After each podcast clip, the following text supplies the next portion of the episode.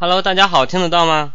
好，这里是智达公务员考试，在 YY 五六七七九六六三频道，每天晚上七点四十大为大家带来的面试公益课，我是莫南辉。那么，有的同学听了这么多天了，可能已经知道我们这边呢是有提供录音的，可能还有一些新朋友、新同学不知道我们这边有录音，对吧？可能听完了之后觉得这个课程呢有点意思，想回听一下，怎么听呢？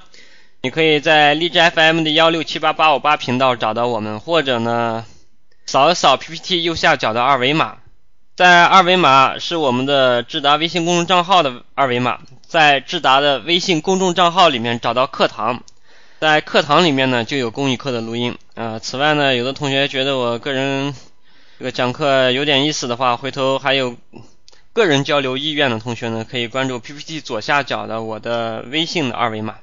有的同学说感觉不像我的声音，嗯，那不管像不像都是我了。好，下面我们来开始今天课程的第一道题目。单位的新厨师是南方人，但是大部分员工都是北方人。新厨师经常和在单位食堂就餐的同事就食材搭配问题、口味问题、菜式问题等争吵。你作为单位后勤部门的负责人，如何平息这个矛盾？有的同学呢是手机档看不到题目，那么我们把这个题目发出来给大家参考一下。好，下面呢我们按照顺序啊，二丫同学很早之前就已经在麦上了，我们来听听二丫同学有什么想法来解决这个问题。二丫同学，我和你连麦了，你可以开麦讲话了。哎，奇了怪了，听得到吗？听得到。哦，好，我稍微思考一下下。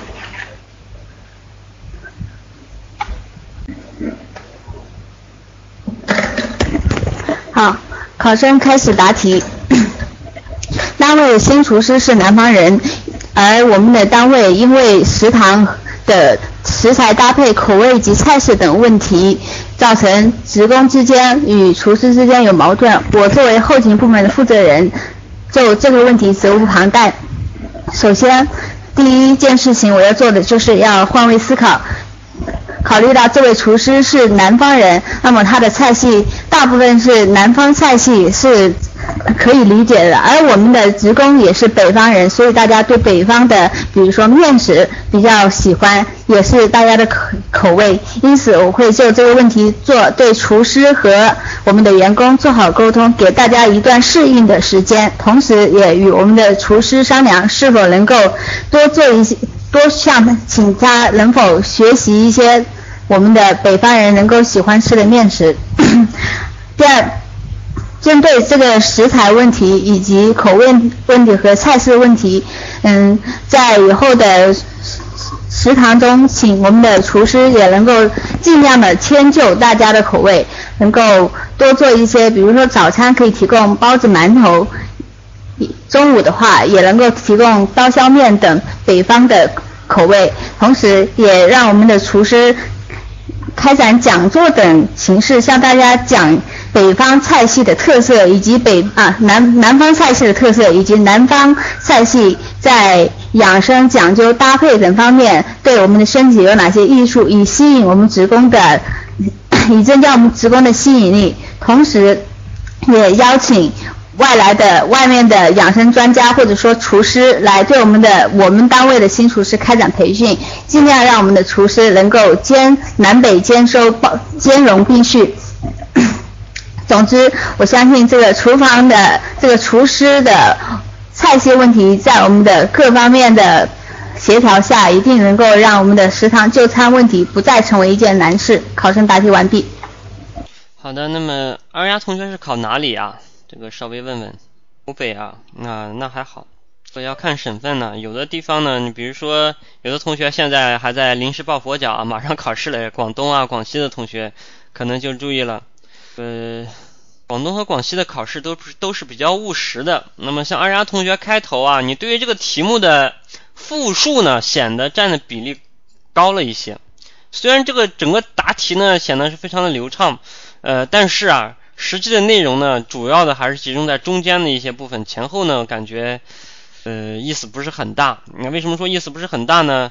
呃，就是没有讲出什么跟这道题目关系特别密切的东西。你是简单的把题目复述了一下。那么对于题目的复述呢，它在我看来，它不能称之为答题，它只是占用了一些答题的时间罢了。那么在回答的当中呢，结构上是很清晰的啊。呃，一二三，啪啪啪就讲下来了。那么这是形式上的结构，内容上也就是真正的琢磨一下这个结构呢，稍微的还是有一点混了起来。主要混在哪里呢？你的第一步里面，第一步里面你说这个和厨师商量啊，能否多做一些北方人喜欢的面食？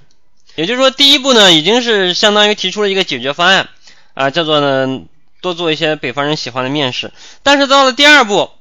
第二步干的是什么呢？你还是要求他这个厨师呢，看能不能提供午餐提供一些刀削面啊啊，早餐提供一些包子馒头啊，这不就是第一步的讲的细致了一点吗？这跟第一步有什么本质上的区别吗？没区别，是不是？没区别的话，说明什么呢？说明这个点呢分的有问题。第一步里面讲了一些不该讲的东西。另外，这个厨师开讲座呢，这个比较好理解，外面的养生专家请过来，我以为也是请。开讲座，然后你话锋一转，外面的养生专家来了之后干什么呢？对这个厨师进行培训。我就纳闷了，养生专家非常会做菜，请养生专家对这个厨师进行这个做菜的培训吗？养生专家人家懂的是养生，对吧？做菜呢，我们还得看厨师的。此外，还要考虑一个实际的问题，什么实际的问题呢？就是不是事事都能如人意啊。这个世界不是我们想的那么简单，我们想怎么样就能怎么样。我们相信厨师的菜式在各个菜式问题在各方协调下能解决，但是事实一定是这样吗？那也不见得，对不对？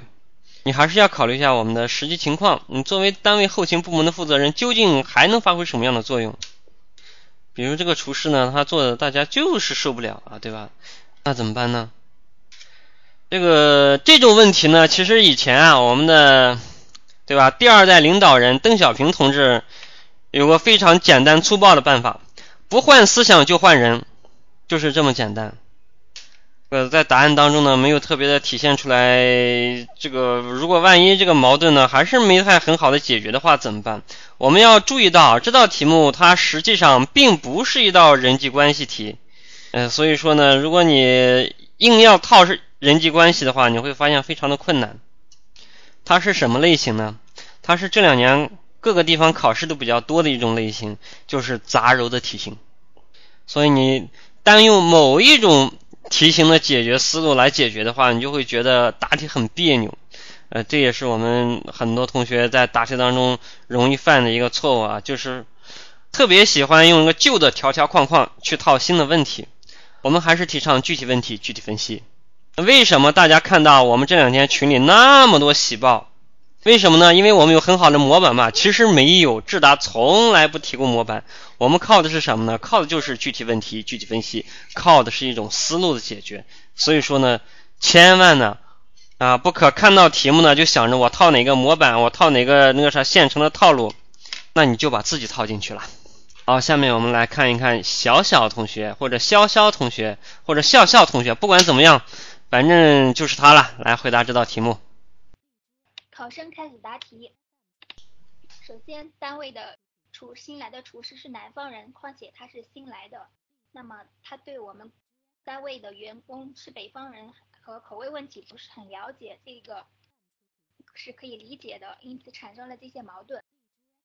那么接下来，作为单位后勤后勤部门的负责人，我们有责任就是两方面协商解决这个矛盾。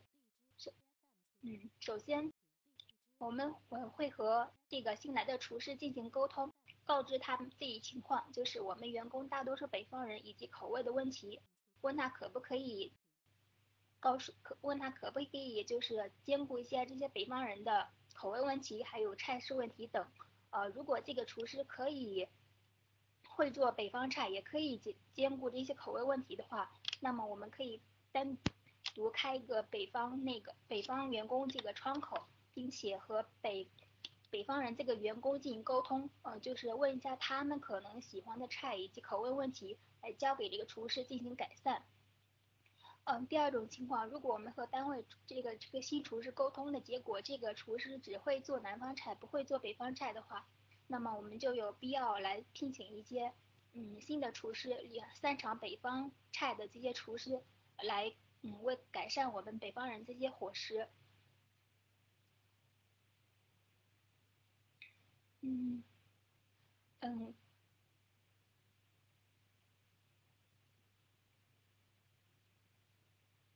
嗯嗯，我相信在这个沟通的情况下，我们这个问题应该会得到能得到很好的解决。答题完毕。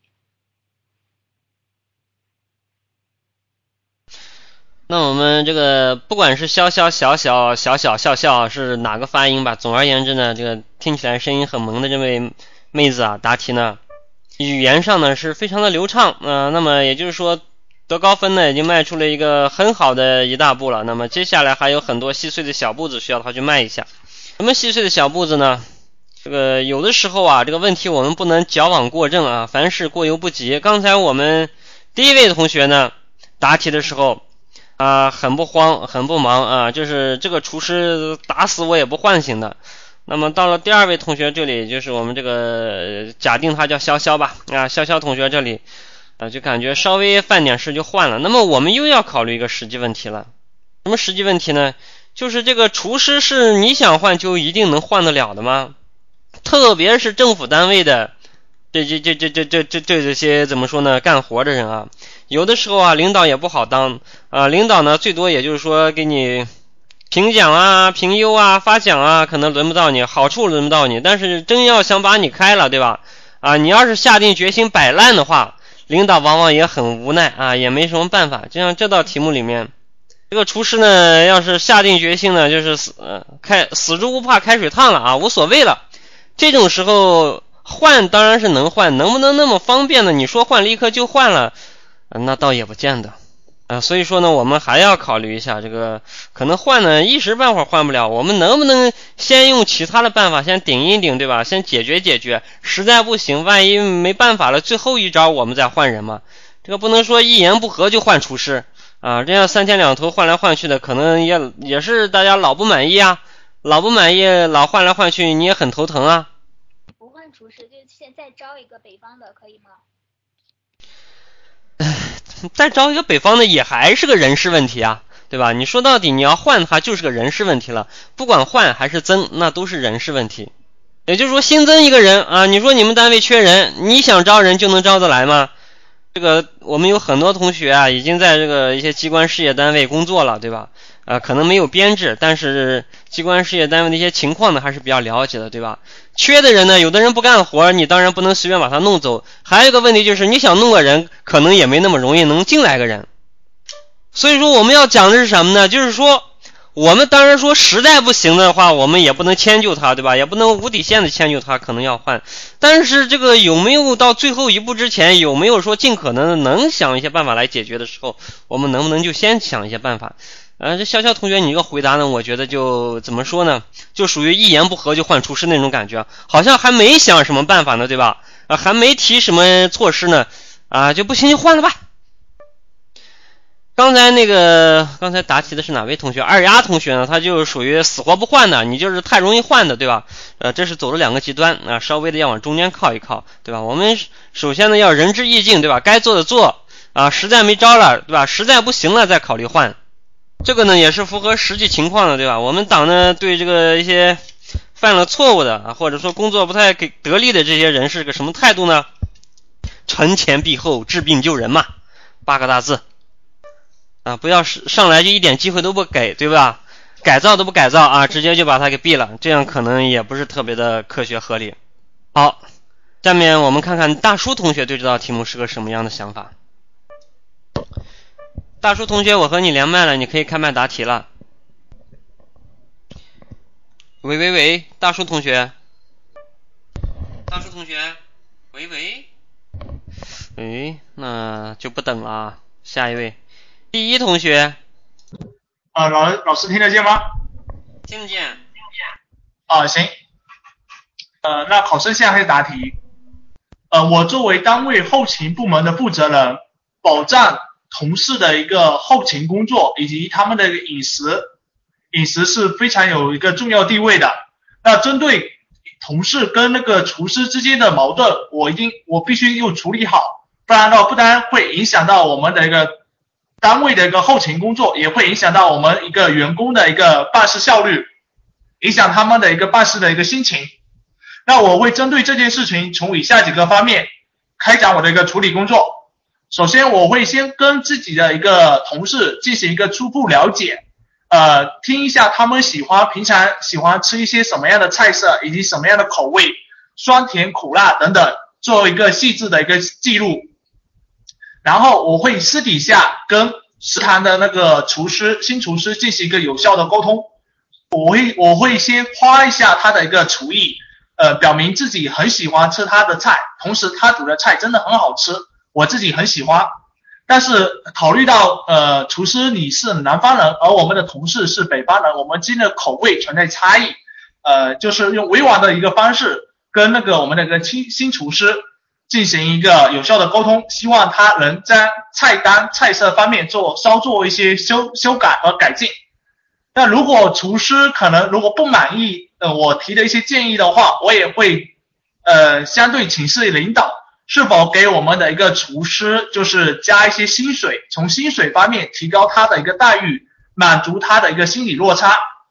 呃，如果他是由于不会买那个北方人喜欢吃的一些菜色的话，那么我也会亲自的呃带头，就头几天帮助帮助我们的厨师进行一个上街买一些菜色，呃，多做一些北方人喜欢吃的一些面食、面条等系列的菜色。呃，最后如果实在不行的话，我也会请示领导，是否我们单位可以再聘请一位北方的厨师，因为北方的厨师更熟悉我们北方人喜欢吃的一些菜色，同时我们的南方厨师也可以跟我们的北方厨师进行一个有效的配合，提高我们单位的一个饮食质量。那我相信通过和那个厨师的一个沟通，以及跟领导及时的反馈问题跟解决建议。我相信可以很好的解决好这个问题。啊，考生回答完毕。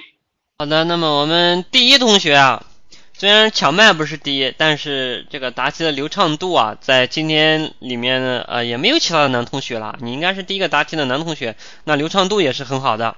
呃，看起来是信心满满的这么一种状态。呃，这种状态呢，不管是不是真的非常好，但是听起来是很不错了，就是对自己呢是比较满意的一个状态。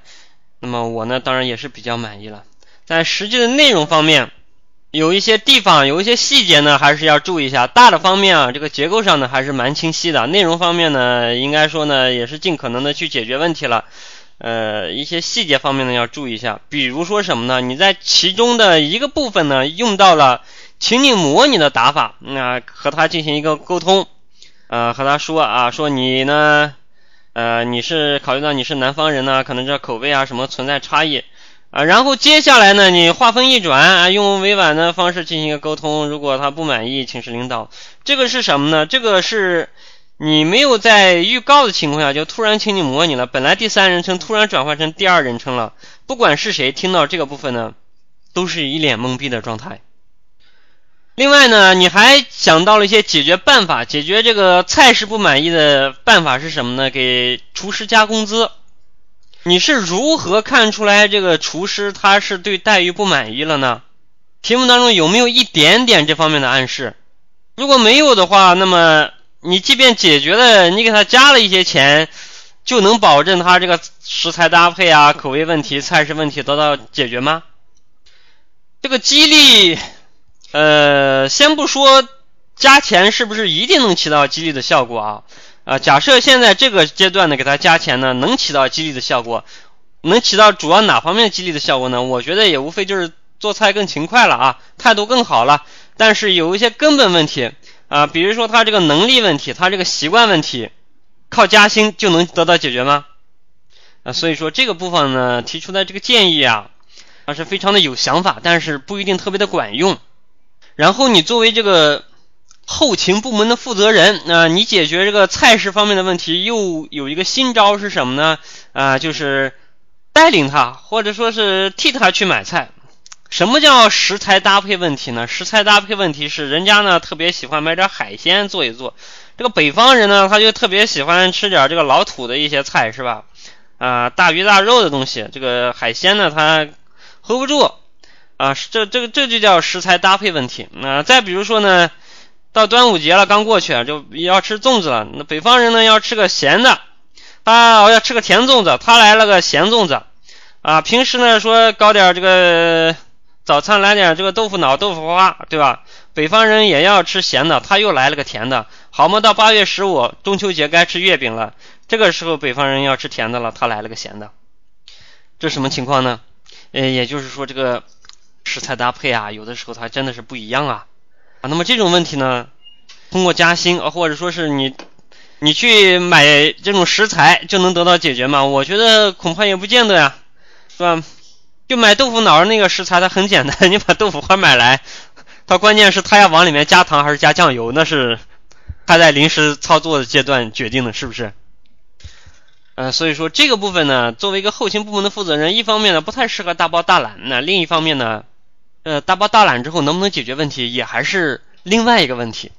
为什么我刚才跟你挑了这么多毛病，前面还是那么夸你呢？就是因为你这道题啊，虽然提出来的对策都不一定特别的管用，但是呢，有一颗特别的积极联系实际的这么一个怎么说呢？有这样一颗心啊，呃，有这种主动性。那么我就非常欣赏这种主动性，没有把这道题答的特别的模板啊，听不出来在答什么题啊，这样就已经很棒了。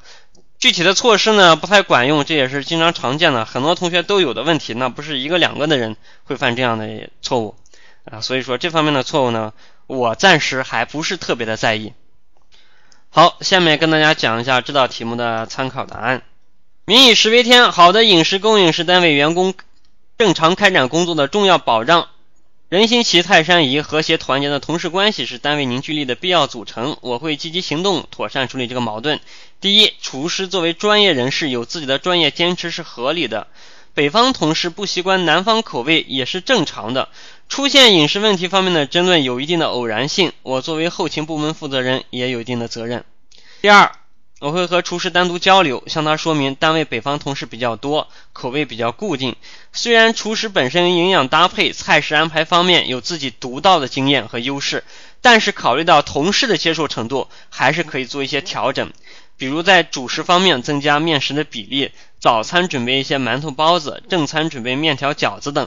在调味菜方面多多发挥南方厨师的特长，做出一些特色菜，这样既保证了同事的基本需要，也体现了厨神本身的高超技艺。第三，我会邀请厨师在大家工作之余做一些营养知识讲座，让大家增加一些养生知识的同时，拉近厨师和同事们的关系。第四，若此次谈话后，厨师的厨艺仍无法满足大多数同志的口味，难以获得大众认可，万不得已的情况下，我将根据集体利益高于个人利益的原则，向人事部门建议选择更为适应北方口味的厨师。我会在以后的工作中更加的关心同事，并注意一些工作细节，争取在问题的萌芽之初就解决，防止事态升级，影响工作正常进行。好，下面简单的跟大家讲一下这个参考答案，它到底干了些什么。前面帽子不说了啊，这个根据不同的地方可能有不同的要求。你比如说湖北呢，啊，适当的讲两句帽子呢还是比较正常的。呃，那么我们现在正在考试的这几个南方的省份呢，可能就不太适合太长的帽子，这个要看地方的啊。所以这个部分呢，我就不展开细讲了。呃，湖南呢，相对的来说还是要有一点帽子的。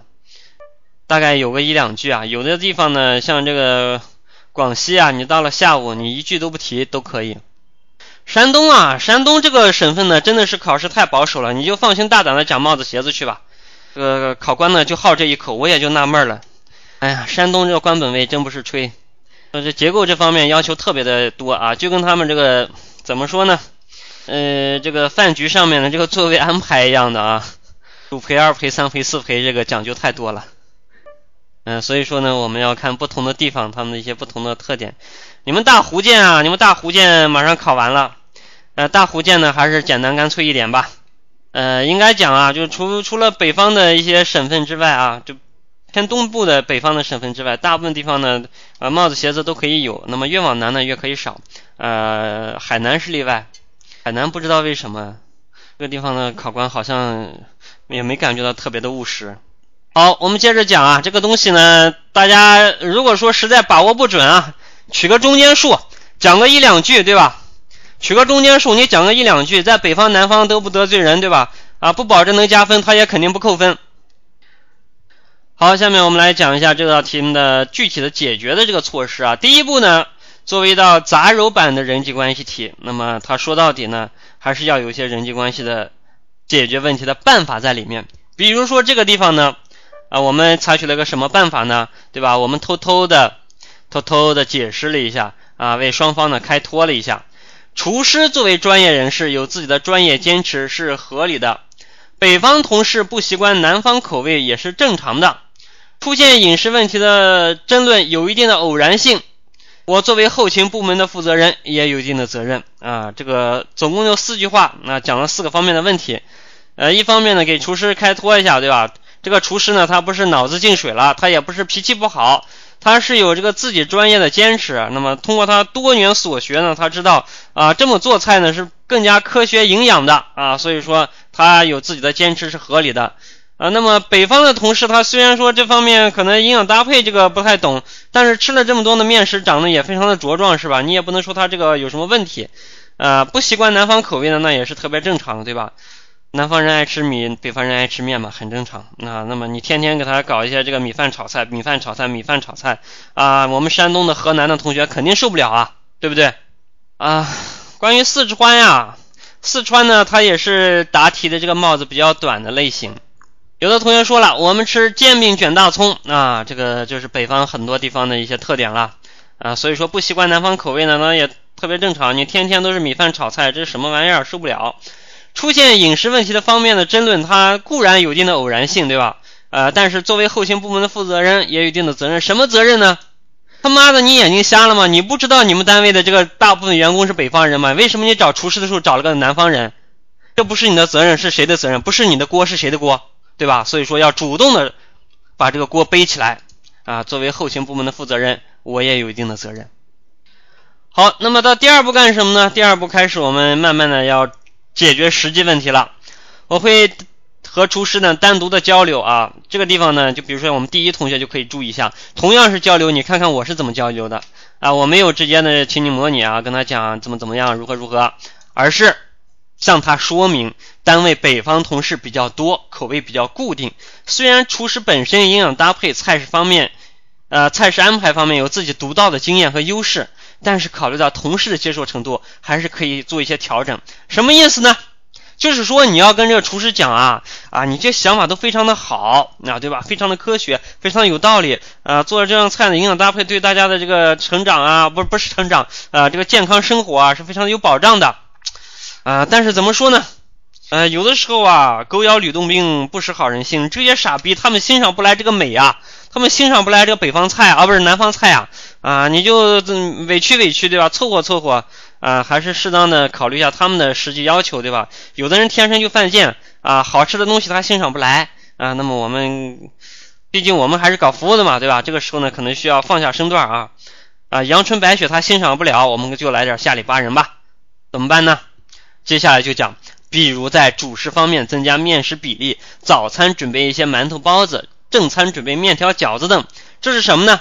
这都是在主食方面增加了面食的比例。为什么这么做呢？因为大家可能早已经发现了，北方最大的特点呢就是什么呢？主食它是面啊，那么这个具体的搭配的菜式方面呢，它其实和南方的区别不是特别大。甘满同学说啊，不是汉满同学说这样说会不会被打死？我刚才那是解释版啊，原话不是那么说的。原话呀，待会儿我重复一下这个参考答案，你再听听或者回头听录音。我是在解释我刚才说的那些话实际的内涵是什么，现场的表达是怎么样的，和答题的时候是怎么样的，那是两码事，对吧？我们现场说那些傻逼，对吧？啊，吃不来好东西啊，呃，那么答题的时候就不能这么说了，对吧？答题的时候要特别文明的讲。啊，但是考虑到同事的接受程度，还是可以做一些调整。什么调整呢？后面又说了，在主食方面增加面食比例啊，早餐准备一些馒头包子，正餐准备面条饺子等。在调味菜方面，多多发挥南方厨师的特长，做出一些特色菜。也就是说呢，主食呢你就迁就迁就北方人，那么做菜呢，你这个南方怎么做，还可以怎么来，这样既保证了同事的基本需要，也体现了厨师本身的高超技艺，这就搭配起来了。那么到这步，你说这个问题就解决了吗？其实好像也没有啊。呃，为什么呢？路遥知马力，日久见人心。这个话当然是很对啊，但是有的时候可能还没等到路遥呢，或者说我们这个日还不久呢，对吧？才日了两三天，对吧？还不够久啊。在这种时候呢，人家可能就厌倦了啊。所以说，我们也不能老是说路遥知马力，日久见人心。人家给你留了一个长期的准备阶段的话，我们可以这么做。如果说大家留给你的时间已经不多了，对吧？啊，就好比我们经常说，留给中国队的时间已经不多了，就剩三分钟，再不进这个球，对吧？又告别世界杯了。那么这时候该怎么办呢？就剩三分钟，我们要做一些三分钟力所能及、赶紧要做的事情啊，不能什么都指望路遥知马力，日久见人心。第三，我会邀请厨师在大家工作之余做一些营养知识讲座，让大家增加一些养生知识的同时，拉近厨师和同事们的关系。什么叫大家工作之余呢？就是大家吃完饭了，对吧？讲一讲，哎呀，这个夏天呢，马上夏至了啊，该吃些什么？呃，马上这个不是就入伏了嘛，对吧？啊，进入三伏天了，又该吃些什么？啊，那么这个小孩正在长身体啊，这个阶段不能吃什么？那么这个厨师讲一讲，大家可能都有点兴趣。吃完饭呢，聊两句，这个关系不就拉近了吗？当然了，啊，我们说这个很多时候啊，都是我们一厢情愿，想的太美好。这个世界呢，并不以人的意志为转移啊。虽然我们想的很好，对吧？我们对它充满了希望，但是有的时候呢，希望也并不是都能变成现实。有的时候希望好像也会变成失望啊。那么怎么办呢？所以说，万一失望了，我们还要有对这个失望的解决办法。第四，若此次谈话后，厨师的厨艺仍无法满足大多数同志的口味，难以获得大众认可，万不得已的情况下，我将根据集体利益高于个人利益的原则，向人事部门建议选择更为适应北方口味的厨师。也就是说，实在不行，对吧？不换思想，只能换人了。好，下面把这道题目呢，简单的参考答案呢，再重复一下，大家再感受感受。然后我们就准备接下来其他的部分了。民以食为天，好的饮食供应是单位员工正常开展开展工作的重要保障。人心齐，泰山移，和谐团结的同事关系是单位凝聚力的必要组成。我会积极行动，妥善处理这个矛盾。第一，厨师作为专业人士，有自己的专业坚持是合理的。北方同事不习惯南方口味也是正常的。出现饮食问题方面的争论有一定的偶然性。我作为后勤部门负责人，也有一定的责任。第二，我会和厨师单独交流，向他说明单位北方同事比较多，口味比较固定。虽然厨师本身营养搭配、菜式安排方面有自己独到的经验和优势，但是考虑到同事的接受程度，还是可以做一些调整。比如在主食方面增加面食比例，早餐准备一些馒头、包子，正餐准备面条、饺子等。在调味菜方面，多多发挥南方厨师的特长，做出一些特色菜，这样既保证了同事的基本需要，也体现了厨师本身的高超技艺。第三，我会邀请厨师在大家工作之余做一些营养知识讲座，让大家增加一些养生知识的同时，拉近厨师和同事们的关系。第四，若此次谈话后，厨师的厨艺仍无法满足大多数同事的口味，难以获得大众认可，万不得已的情况下，我将根据集体利益高于个人利益的原则，向人事部门建议选择更为适应北方口味的厨师。我会在以后的工作中更加的关心同事，并注意一些工作细节，争取在问题的萌芽之初就解决，防止事态升级，影响工作正常进行。这个呢就是参考答案。呃，有的同学说能说一次这个换人的话吗？我刚才说过了，大家也听到了。呃，里面呢这个答案的，就是它的这个一步一步的提出呢，它是怎么说呢？应用了我们智达的。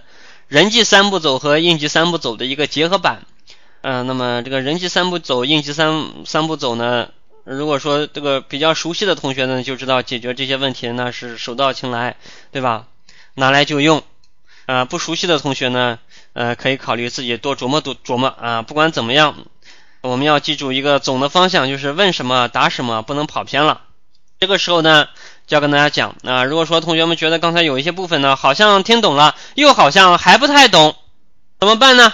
我们有录音，回头可以听一听。录音在哪里呢？荔枝 FM 的幺六七八八五八频道，那，或者说大家直接呢在我们的这个微信里面，对吧？拿起手机扫一扫 PPT 右下角的二维码，嗯，就可以关注到我们的微信，在我们微信课堂那个栏目里面呢，就有我们的公益课的录音。除此之外呢，由于我个人交流意愿的同学呢，可以关注一下 PPT 左下角的二维码，这是我个人的微信二维码。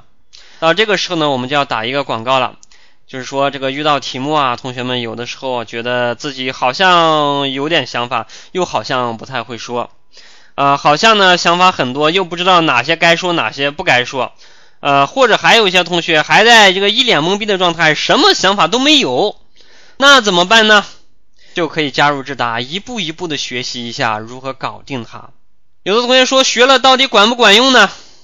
啊，如果说你之前已经加入了我们的一些咨询群啊，三九八幺三九九六二的这个咨询群，加了我们一些客服老师的话，啊，关注了他们的空间的话，那么你这两天应该已经被这个喜报淹没了啊。管不管用？那我们有喜报证明，对不对？举个例子吧，我们现在这个广州实战班啊。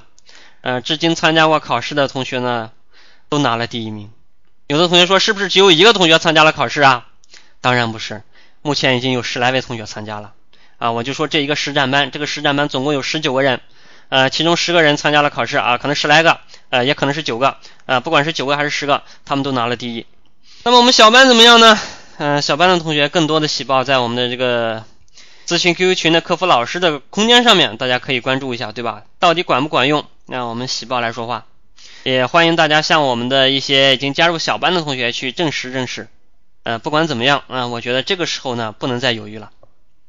下面我们进入第二题，第二题不是跟大家开玩笑的，这是去年的一道面试真题。如果没记错的话，这是山东省考的面试真题。老师拿了一个空瓶子，对同学们说里面有臭气，嗯，并让大家闻。第一排同学闻过后，纷纷举手说闻到了。第二排同学闻过后也都说闻到了，其实瓶子是空的，没有臭气。请谈谈对这一现象的认识。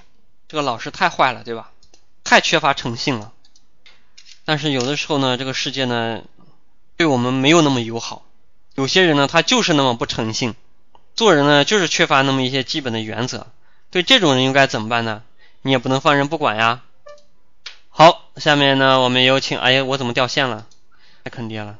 就把我给弄下麦了。下面我们和大叔同学连连麦啊，大叔同学，你的这个搞得怎么样了？可以说话了没？要是还不能说话，我就准备把你请下去了。啊，老师能听到吗？可以。啊，我先思考思考个几分钟。嗯，考生思考完毕，现在开始答题。啊，老师的老师这样做其实是为了让同学们认识到，嗯，实践的重要性。实践是检验真理的唯一标准。嗯，在嗯改革开放以来，我们嗯我改改革开放之前，我们有这样一种思想，就是凡是呃毛主席说的话，呃我们都应该认为是呃我们都应该绝对遵从。呃，但是在改革开放之后，嗯我们的邓小平总书记，嗯嗯直接逐渐把这个观点呃纠正过来，带领大家实践创新。从而创造了我们现在经济的巨大进步，呃，经济的巨大发展，以及我们社会的巨大进步，就说明了实践的重要性。嗯，这就要求我们作为我我们作为一名呃工作人员，在以后的工作中，我们要呃深入实践，深入调查，嗯，在实践中发现真理，在实践中检验真理。呃，只有这样，我们才能人云，我们才才可能才。才不会人云亦云，跟着人被人牵着鼻子走。只有这样，我们才能不断创新，不断发现问题，不断的改进问题，不断提升的自己，不断提升自己。只有这样，我们的社会才会进步，才会发展，才会更加和谐。啊，考生回答完毕，谢谢。嗯，大叔同学，这样呢是一个比较原生态的打法。这原生态的打法呢，它具有什么特点呢？就是指哪打哪啊，不对，是想哪说哪。啊，想到哪儿说到哪儿，这结构上呢就就不说了，这基本是没有结构可言。呃，内容上来讲呢，讲了一些道理啊，但是这个说实话呢，讲的这个道理从一开始就和这道题目的实际情况结合的不是特别的好。为什么这么讲呢？这道题目实际上是个什么情况呢？是大家虽然实践了，却还是没有发现真理。真理在这个地方应该是什么呢？拿到这个瓶子应该闻到它这个没有味道，所以说这个瓶子里面是什么东西不清楚，但它肯定是没有气味的这种气体。那么你说这种从这个题目里面得到实践是检验真理的唯一标准，这个实在是有点呃牵强。我觉得他推翻了这个说法还差不多。呃，也就是说有的时候我们发现，虽然说去实践了，却还是没能检验真理，这是为什么呢？我们要考虑是这个问题，对不对？呃，另外呢，在这个答题当中还有一些细节的问题啊，呃，就比如说这个两个凡是呢，你说了一个凡是，我们就。不讲了，邓小平同志呢，他也从来没有做过党的总书记。嗯，这个大家觉得好像这个无所谓啊，但考官呢，对于这些东西呢是比较敏感的啊，政治上的一些东西是比较敏感的。大家天天关心的八卦，他们反而是不敏感的啊。你跟他讲个宋仲基呀，啊还是你跟他讲个韩庚啊，还是讲个周杰伦，可能听过啊。你再讲讲这个啊什么吴亦凡、鹿晗之类的，他估计都很懵逼。啊，你大家最擅长的可能是考官最不擅长的，大家不擅长的那种领域呢，考官往往还比较擅长。比如说这个政治领域啊，一些这个常政治常识，呃，尽量呢把它有充足的把握的时候我们再说出来，没有充足的把握的话，我们可以改用一些比较中性的描述，比如邓小平同志曾经说过，这样呢比较保险。另外呢，这道题目你后面讲的这些。啊，说明了实践的重要性，说明我们要深入实践，只有这样才能如何如何不怎么怎么，只有这样才能如何如何不怎么怎么。说实话，我觉得你后面讲的这些都属于喊口号，有具体事例来论证吗？来证实吗？还是有什么科学道理呢？你这个只有才本身那个只有和这个才之间好像没什么推理关系，所以说，呃，整个题呢。就包括你结合这个题目来谈感想，来谈认识呢。我觉得从头到尾呢都是喊了一遍口号而已。嗯，那么作为这种类型的题目呢，多多少少要讲点道理。你讲的道理实在是约等于无。像这种啊，它当然是有技巧的啦。啊，你不能说我凭感觉，有什么技巧呢？如何把这个题目当中的一些现象用一个比较精炼的语言描述出来呢？那我当然现在还不能说，对吧？我们听听下一位同学怎么来回答这道题目。古蓝色的山，古蓝色的能听到吗？嗯，可以听到。考生开始答题。对于老师拿了一个空瓶子，对同学说里面有臭气。第一排的同学纷纷举手说闻到了，第二排的同学纷纷也举手说闻到了。对于这个现象，我想是引引人深思的。为什么老师拿了一个空瓶子？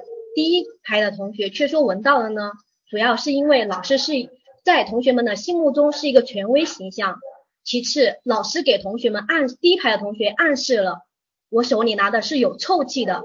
那么同学们心里有了这个意识过后，心理意识下意识的认为老师拿的是空瓶子是中的是有臭气的，那么他的感感官也会出现错觉，就认为自己也闻到了臭气。那么第二排的同学为什么也说他闻到了呢？臭气呢？那是因为老师在老师的心理影射下，以及第一排同学的影响下，认为自己也闻到了臭气。这其实是一个权威的心理，就是说一个权威的角色的心理映射以及三人成虎的一个效果。对于当前社会来说，当前社会物联网网络的大致快速发展。让任何一个留言都有可能成为猛虎。比如说前一段时间，有人有人说小米将不，华为将撤出中国。经过大量的转发过后，大家都认为华为将撤出中国，将影响中国的经济发展，影响一时间人心惶惶，导致大家的不安。这其实也就是很。现实的印证了三人成虎以及心理映射的作用下的一种留言的伤害，或者说是一种呃物联网让物联让网络成为一种伤害的猛虎。那么在工作中，如果你也先理先心理映射为有一个先前先前的心理映射，那么也会影响你对工作的呃判断，或者说你在创嗯创。嗯，创新工作方式方法时，或者说是创业时，有了一个先先入为主的心理条件映射，那么也将影响你对现实的一个准确的判断，影响你的商机以及机会等。在平时工作中，我们应不论是创业还是对自己平时的岗位，都不应该让这种先入为主的心理影响自己的判断，而影响自己的工作等。考生回答完毕。这个 蓝色的商同学，整个答题相对来说呢是比较流畅的，也有举例的意识。结构方面呢，能听出来大概是三个部分，啊，这些都是好的。那么下面开始说一些不好的地方，就是这道题目啊，你从头到尾，你前期得出的这个观点呢，并没有贯彻到最后。前期呢说这个三人成虎啊，心理影射啊，那么你到最后变成了什么呢？你到最后变成了盲目跟风，这是两码事了。也就是说，你前面提出来的这个概念呢，并没有贯彻到最后。一道题当中呢，至少出现了两种说法。另外，举例的部分呢，不知道你从哪儿听出来的。我见到的网络上面那个啥转发量巨大的，说华为要撤出深圳，搬到东莞去。呃，那么华为要撤出中国呢？这种说法呢，我我也是那什么特别关注互联网的互联网重度依赖症患者了，从来没有听到过这样的说法。这个地方呢。别让华为跑了，是说别让华为从深圳跑了，不是说别让华为从这个中国跑了。华为从来没打算搬出中国呀。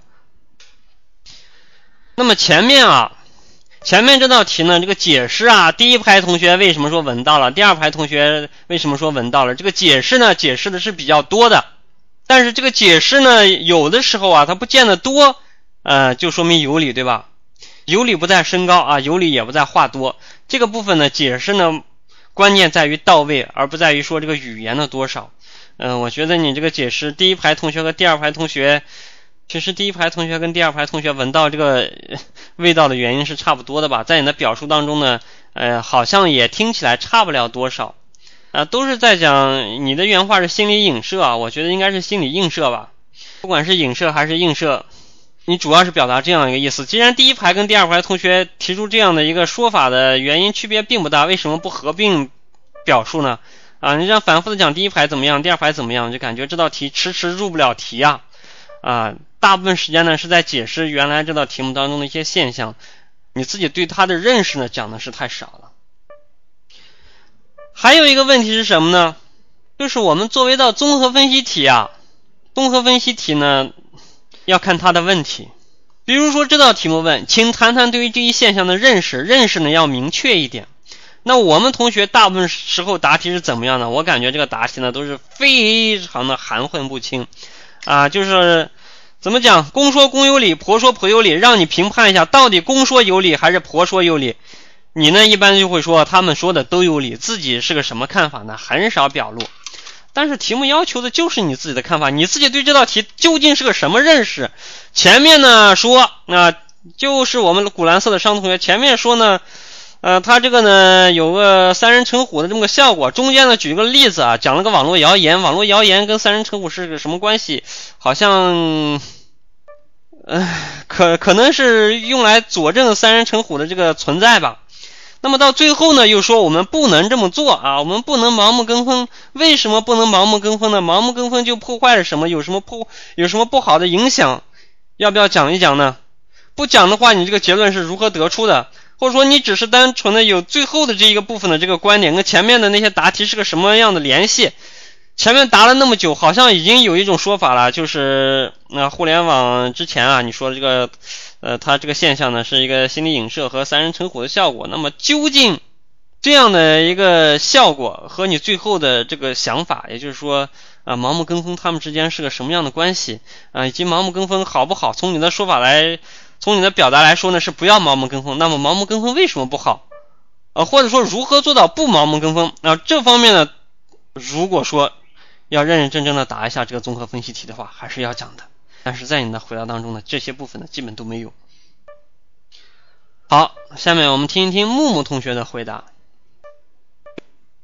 老师可以听得到吗？可以。可以。那我思考一下。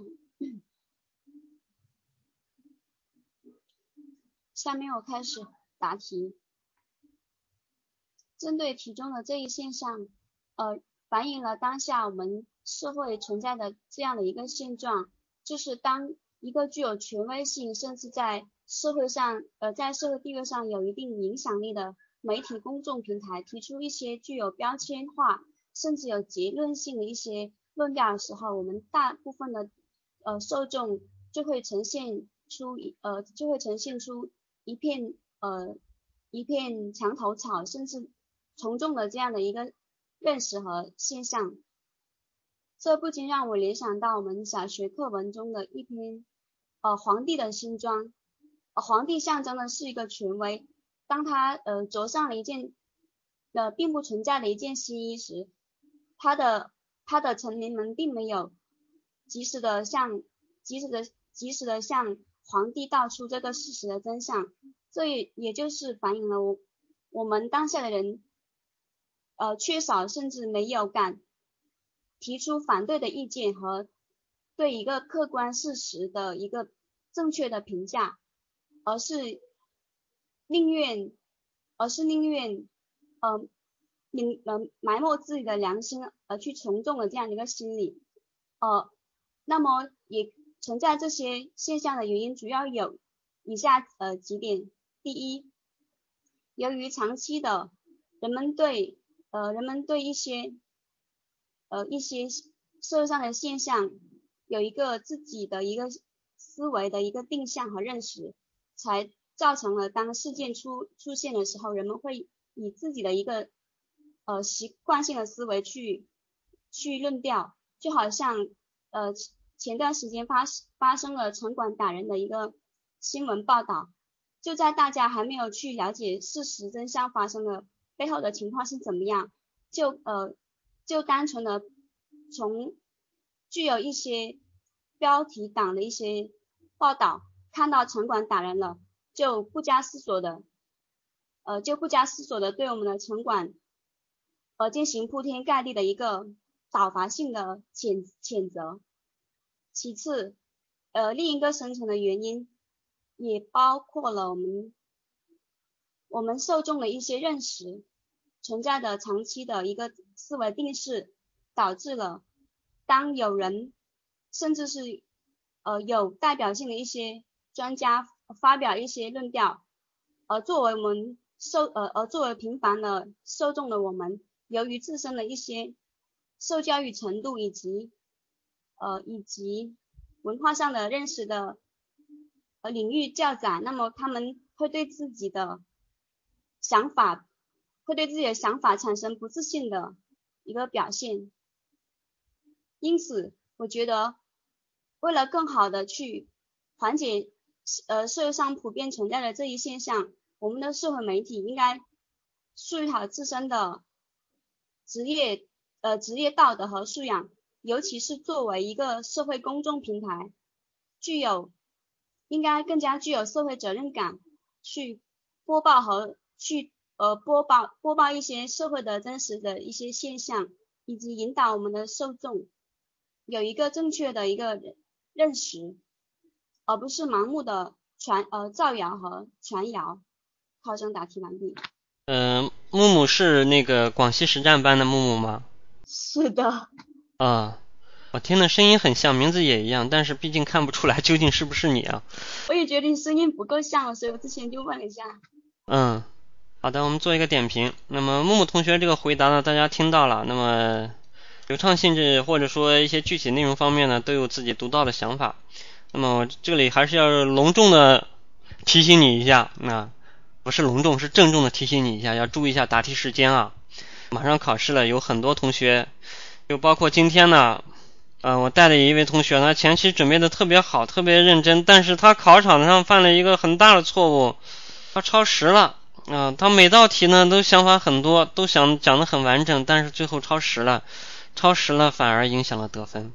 这个就非常的郁闷了，是不是？啊，所以说木木呢，你要注意这个问题啊。现在这两天练习的时候，看看表。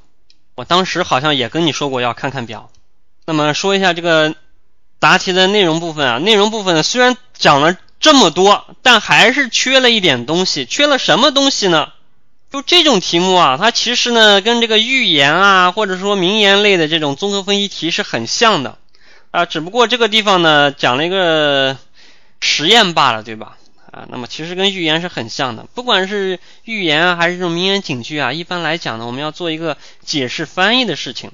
那么你的问题在于什么呢？上一位同学这个解释翻译的过程啊，讲的太久了，你呢是完全没有了，你是完全没有了。那么这道题虽然说你讲的这个看法，讲的自己的认识讲了很多，但是这个完全没有了，其实也很郁闷的。这个考官听起来，这答的到底是不是这道题啊？呃，有的时候也会有一点怀疑，为什么你会答这么长啊？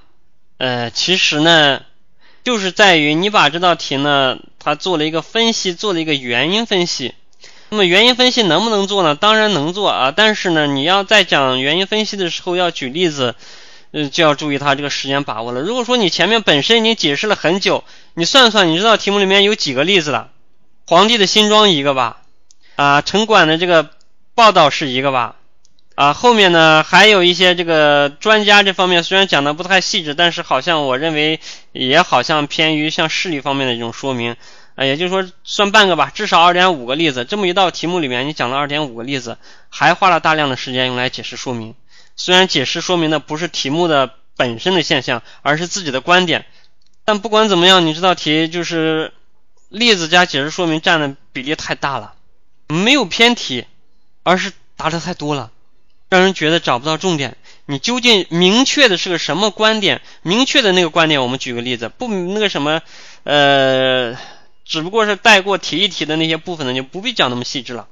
最后啊，这种题目它不是只是讲媒体要怎么做就够了，而且这道题目呢本身呢也看不出来说是媒体的这个作用。呃，起了多坏的这么一些示范啊，或者说怎么样的作用？它绝对不是说只讲讲媒体怎么做就够了，更重要的是什么？对，联系自身的部分要讲啊，自己自己有认识呢，自己要怎么做啊？你这个认识不能说是只要求别人，对吧？啊，对别人是马列主义，对自己是自由主义，这就太不科学了。好，下面跟大家讲一下这道题目的参考答案。这个现象是典型的羊群效应的课堂版。羊群效应说的是行动散乱的羊群里，一旦有一只羊啊，有一一旦有一只头羊动起来，其他的羊也会不加思索的一哄而上，用来形容从众心理，也就是盲从。题目中的老师呢，就好比羊群中的头羊，而这些学生对应的是羊群中普通的羊。生活中的羊群效应随处可见，比如球赛的观众席上往往有。球迷领袖的领喊，普通球迷则跟随球迷领袖喊出相同的口号。拥有大量粉丝的明星往往会与商家合作，为其代言产品，从而提高产品的销销量。在股市中，跟风买涨更是屡见不鲜。由以上事例可以看出，羊群效应在生活中各个领域普遍存在，而且影响力很大，就像双刃剑一样。如何将其合理应用，利用其好的一面，遏制其坏的一面，是值得深思的问题。以题目中的瓶中臭气为例，如果这名老师拿出空瓶子，不是要求学生跟从他的结论，而是问他的学生瓶子里是什么味道的气体，是臭的、香的还是无味的，那么此时这名老师就变成一个鼓励探索的头羊，他的学生在羊群效应的作用下，必然会纷纷跟随探索，用自己的鼻子去判断瓶中气体的味道。在实际的工作中，我们更应该谨慎合理的利用好羊群效应，因为党和政府就是广大人民群众的领头羊。能否顺利实现中华民族伟大复兴的中国梦，很大程度上在于政府的工作如何开展。古语有云：“一将无能，累死三军。”这种情况是万万要不得的。我们在工作中必须要做到超前谋划、合理布局、统筹安排，既要低头拉车，也要抬头看路，根据实际情况。选准选好致富之路、复兴之路。我个人在以后的工作中也会注意合理的身份转化，从而搞好工作。在面对领导时，当好普通的羊，高效完成本职工作和领导交办的其他工作；面对群众时，当好领头羊，带领群众团结一致奔小康。这个是参考答案。这个参考答案呢，主要是干了一件什么事情呢？把这个道理呢，简单的总结了一下。然后提出了这个道理究竟如何的去应用，而且这个应用呢是两方面的，要发挥其好的一面，也要这个防止其坏的一面啊。就好比呢，我们说，如果说这道题目里面讲啊，这个拿菜刀能杀人啊，拿菜刀能杀人，那么同学们刚才的答题呢就。应该是纷纷告诉我们不能用菜刀啊，用了菜刀就会死人啊。那么我的思路是什么呢？菜刀固然能杀人，但是菜刀用好了它也很棒啊，是不是？菜刀用好了，我们这个菜切的很好，对不对？切的好，你吃着香啊。杀人呢，他当然可以干这样的事情，他可以干这个事情，但是我们可以避免他呀。同学们都想的是如何避免啊这种题目当中的影射的一些情况。其实呢，我们更多的答题的时候两方面考虑，如何利用它，因为这是一种客观现象。呃，你光想着避免，也未必都能躲得了。就像渊渊同学说的，在于怎么用，对不对？菜刀这个东西，它有没有？危险性，它到底是造福于人民还是为祸于人民，在于我们怎么用，而不在于它本身。毒品有的时候还能拿来治病呢，对不对？比如说鸦片就能治病，杜冷丁也能那个什么呃起到这个麻醉的作用，何况一个菜刀，更何况一个社会现象呢？哪有什么社会现象完全是坏的，一点好处都没有？就比如说大家经常说团结就是力量，团结是好事，可是有的时候团结好像也不是好事啊。你比如说这两天这个山东青岛的这些出租车司机们团结起来了，团结起来了，自己不开车还不让别人开车啊，而且呢把这个对吧青岛北站的这个出入的道路堵起来，公交车都不好开了啊，自己不开车也不让别人开车，这样的团结其实呢它不是特别的好，对不对？这样的团结呢要不得。再比如这个黑社会这些分子啊，他们也很团结。前两天山西不是有一帮人对吧？迎接这个黑社会老大出狱嘛？啊，又是排列队迎接啊，又是放炮，又是怎么说呢？大宴群臣吧？啊，反正是大宴共有功之臣啊。那么这样呢？你说他这个团结，他这个团结的很好吗？啊，恐怕对于人民群众来讲也不是好事。我呢是在这里举例子，这道题目里面跟团结并没有什么关系。我是在举例子告诉大家什么呢？很多题目当中呢都有这个社会现象。或者说都有一些这个看法，有一些说法。其实大家不要盲目的去根据我们的惯性思维上来就跟他说这个东西不好，不好的东西其实呢你翻过来呢也能用好，对吧？再不济我们把不好的东西送给敌人，它不就变成好事了吗？啊，对不对？你比如说当年这个英国人他倒是不怎么抽鸦片，他都送到东亚来了，对吧？让你们中国人去消费，他也知道鸦片不是好东西啊，但是送给敌人之后，对吧？送给敌对手之后，对于他来讲，他不就变成好事了吗？所以说，它不在于社会现象本身怎么样，而在于我们怎么利用好它，或者说它的一些不良现象，我们如何避免好它。什么叫辩证思维？这就叫辩证思维。那么，同学们想一想，你们自己平时这个练习是怎么个练习法？其实很多同学啊，在我看来，你们好像什么都懂，也确实是什么都懂，但是问题在于什么呢？不太会用。啊，一说人际题，阳光思维特别懂。啊，一说组织题，这个事前、事中、事后啊，对吧？这个按照这个流程啊，啊，我前面呢准备准备，我报领导审批完了之后呢，我去做这个工作，啊，最后呢，我把这个事情完了总结总结。你们答的都是什么？都是模板，正儿八经跟题目有关系的那些内容呢是很少的，甚至是没有的。为什么没有表达好？就是因为大家呢只是表面的懂了，并没有真正的学会如何去运用它。为什么你不会用？那这个原因其实也很简单，这个用啊，这就好比为什么大家上课呀？你看你的语文课本，你都能看懂，每个字你都认识，为什么还要有个老师来讲给你听呢？数学也是，每一个字都是你都认识，甚至有的东西你能看懂，为什么还有很多题目不会做呢？需要老师来讲呢？那就是这样，这个运用啊，有的时候靠自己啊，它不管用，特别是像这样，刚才我说这是一个。辩证思维啊，大家很多同学都恍然大悟，好像是哦，是挺辩证的。但是为什么自己想不到呢？因为你对它的运用啊，基本是一无所知的。你只是理解了这个概念的意思，并没有学会它的运用。如何学会它的运用呢？那也很简单嘛，加入我们的小班三九八幺三九九六二，对吧？我们来系统的教你学一学，用一用。有的同学发现我讲了这么久，对吧？打了一个广告，其实不光是广告了，它也是事实，是这样的。这个地方呢是一个辩证思维的运用啊，我换一道题呢，我跟你说，我这个地方是一个全面思维的运用。那有的同学也说啊，全面思维我懂啊，对吧？就是全面思考，各个方面都要考虑到。你懂是懂，你会答吗？为什么不会答呢？啊，这就好比你看开车啊，你看这个开车好像很简单，对吧？油门一踩，方向盘一打，走了。为什么让你自己去考个驾照那么久呢？知易行难啊。呃，小班呢是要交钱的，学费是多少？两千二百八啊，一次报名，终身学习。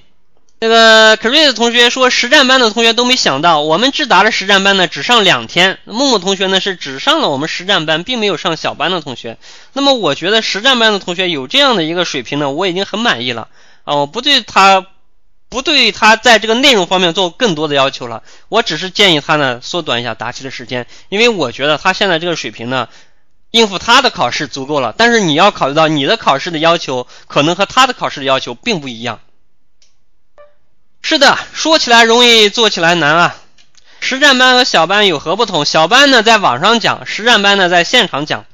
实战班的特点呢，主要是对于有基础的啊，我们很多有基础的同学呢，我们来针对性的做一些针对性的建议，针对性的提高啊，并不解决基础问题。那么如果说你没基础，你报了实战班，那有的时候我们也很委屈啊，因为两天的时间呢，不可能把基础都教给你。山东的实战班已经结束了。磊磊同学说：“容错机制敢作为，转变从众观念，实事求是，社会舆论、新闻媒体善于引导，提高自身素质。”呃，你这四个方面呢，其实都是对策。你讲的这四个方面呢，都是对策。这四个对策能不能提呢？当然能提，但关键在于你如何引出来，如何把它分析到位。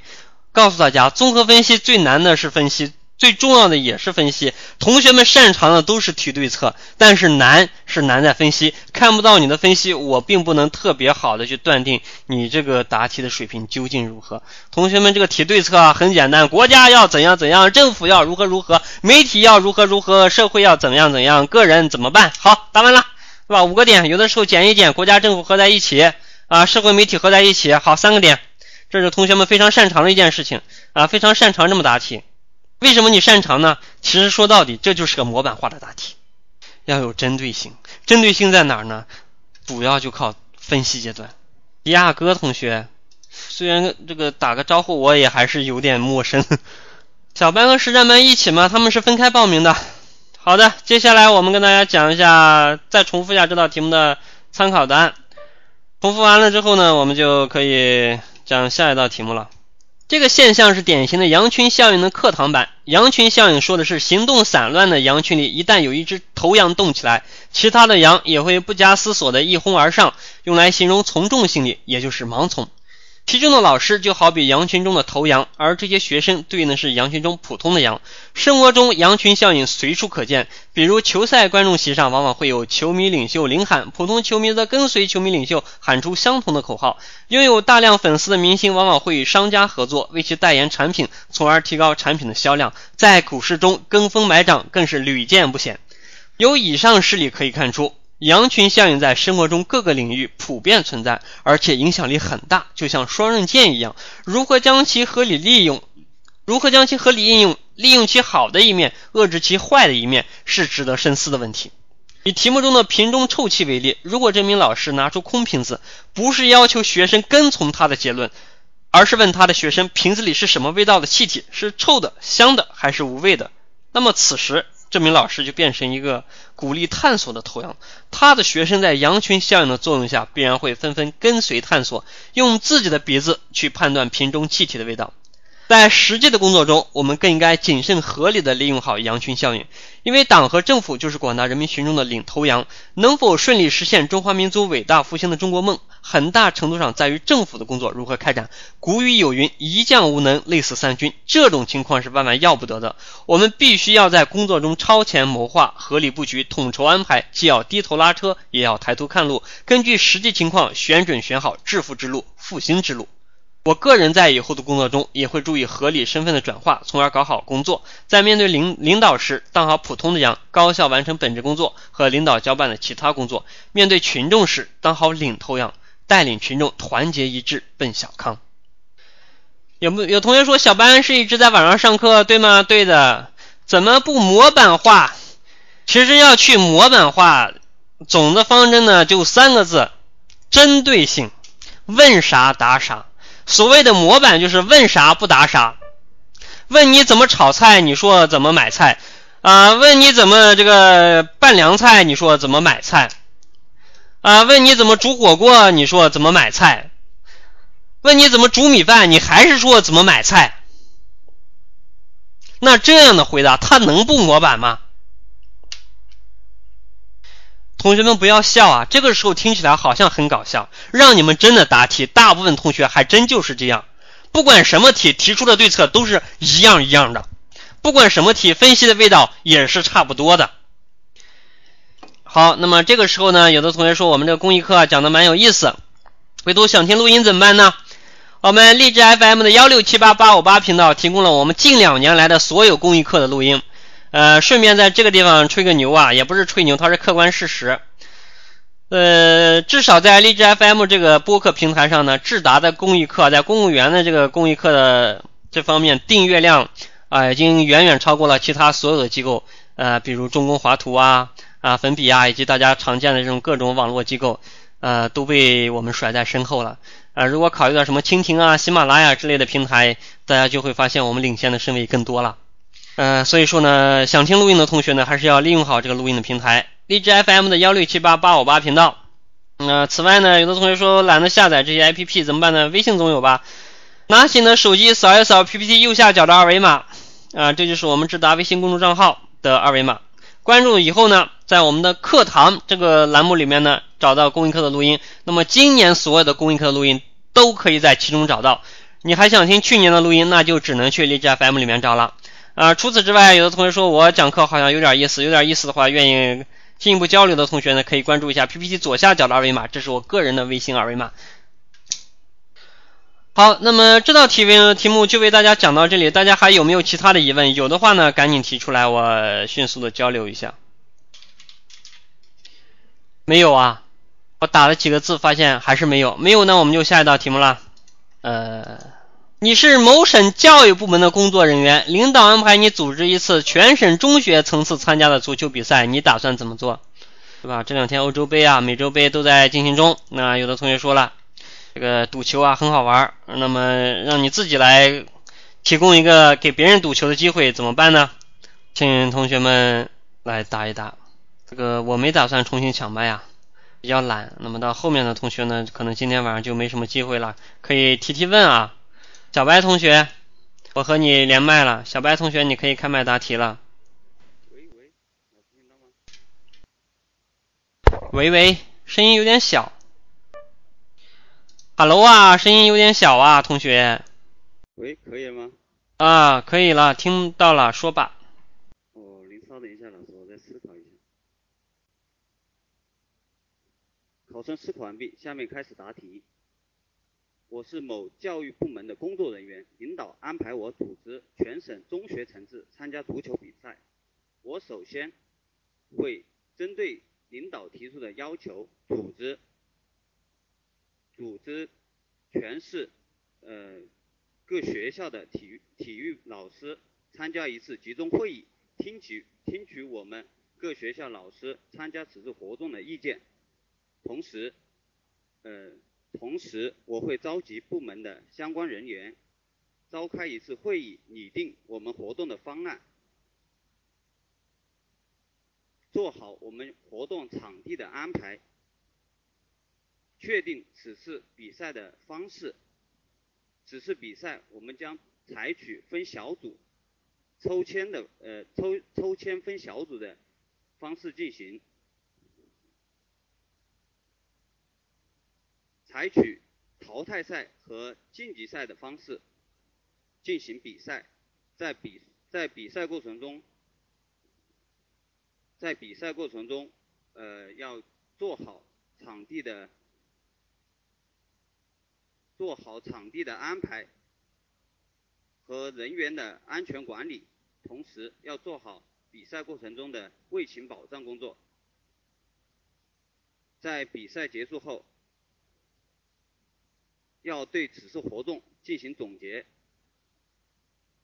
评嗯对比赛优秀的优秀的集体进行表彰奖励。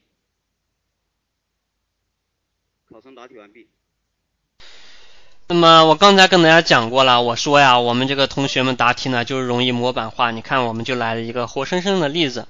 那么我就问大家了，刚才我们小白同学这个回答，大家能听出来这个办的是个什么比赛吗？这是个田径比赛呀，还是个歌咏比赛啊？还是个书法大赛啊？啊，不管哪种比赛，抽签分小组都可以有嘛，做好场地的安排、人员的安全管理、后勤保障，对吧？什么比赛都可以有，我就不说是不是球类比赛了，是不是足球比赛了，这简直是你完全听不出来这个答案当中究竟在办个什么比赛，而且呢，题目当中说的是全省的中学层次的一个比赛。那么这个回答当中，你可曾听出来这是全省啊？他反复的讲这是一个全市的比赛。我不但读过题目了，而且把这个题目的文字版还发在我们的公屏上了。在这种时候，你说我还能说什么呢？当然了，小白同学呢，这个是勇敢的上麦了。还有的同学在勇敢的没上麦的，很多同学不是我吹，根据我的经验，组织题的模板化真的是太太太严重了。同学们，你们放下模板吧，考虑一下实际情况吧。题目问的是什么呢？中学层次参加的足球比赛，足球比赛要怎么组织？有没有稍微特殊一点的这么一个情况呢？哪怕你体现不出来是个足球比赛，你最起码体现出来它是个球类比赛吧？这简直感觉啥都没听出来啊，就是个比赛。而且呢，我感觉好像是办了一场啊，它不是一个杯赛这种，或者说是我们这个。呃，联赛这种系列赛的感觉，我感觉好像就是一场比赛。组织题怎么去模板？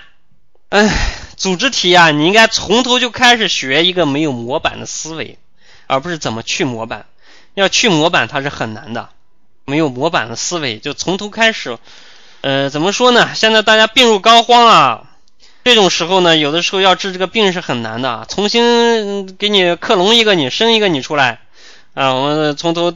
开始白纸上面再教，我觉得相对来讲比较容易。好，那么下面我们听一听阿雪同学对这道题目是怎么回答的。啊，老师好，可以听到声音吗？可以。啊，我答一下这道题目啊。在全省范围内组织足球比赛，我来策划。我打算这样做：第一点，一定要保证宣传到位。那么要提前，因为足球足球比赛它是。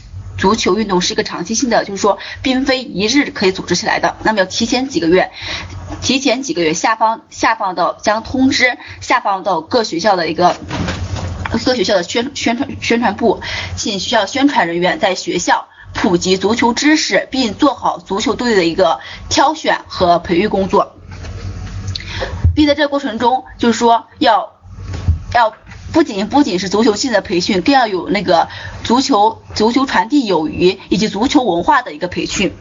第二点的话，第二的话，我就是整个比赛的设置以及赛程安排，我一定要根据各，因为是个全省范围的比赛，要根据嗯全省各个中学的教学安排，合理的安排比赛。比如说，就是采取抽签的方式，采取小组赛和那个循环赛的方式。尽量不要耽误整个那个学生的一个学习，同时比赛的规则制定尽可能要那个公平和透明。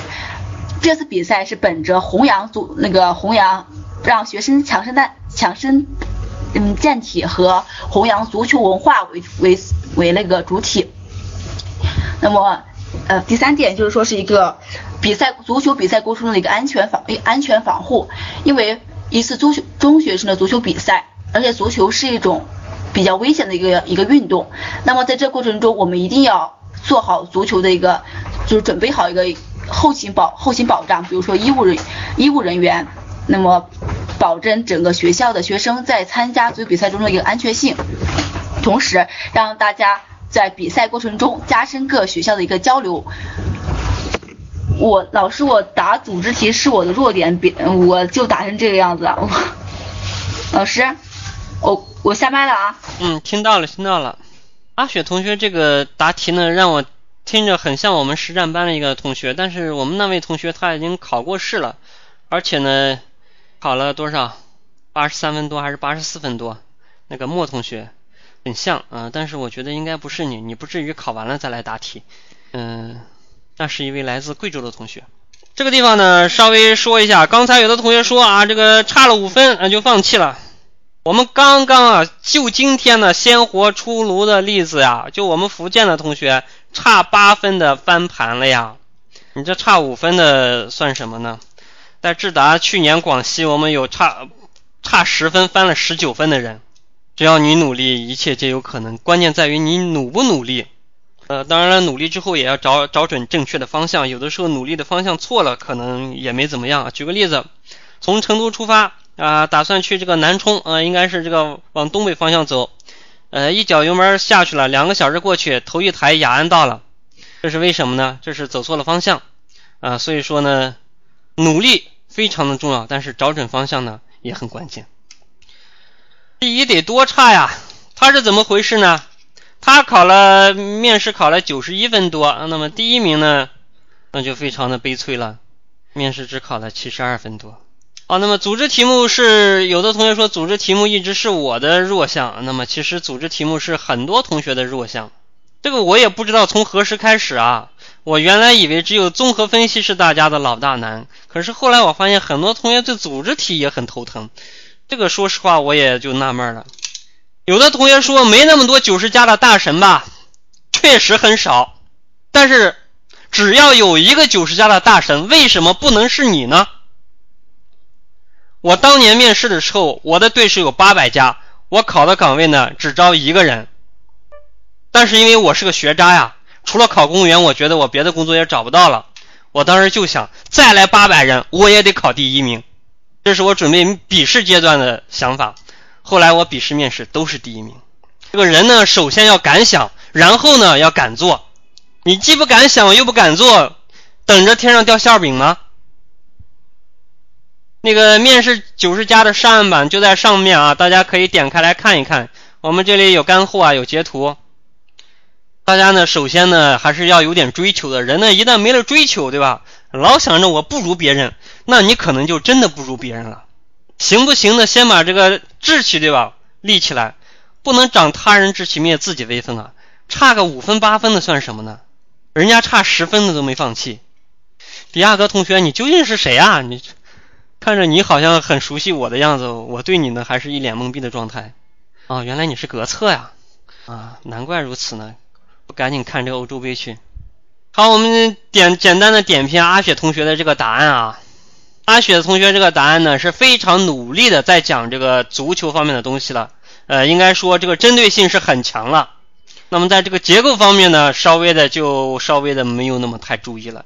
也就是说，为了体现这个内容方面的一些特点啊，为了体现出这个足球的特点，在这个组织工作本身上呢，稍微的放松了一点要求。怎么讲呢？前期的准备究竟干了些什么啊？只是说要做这个宣传。普及足球知识，传递足球友谊，究竟是如何做这个宣传的呢？没有讲啊。那么做这个，然后讲啊，这个考虑这个教学安排啊，做这个比赛的安排，这个小组赛啊、循环赛，这个讲了好久。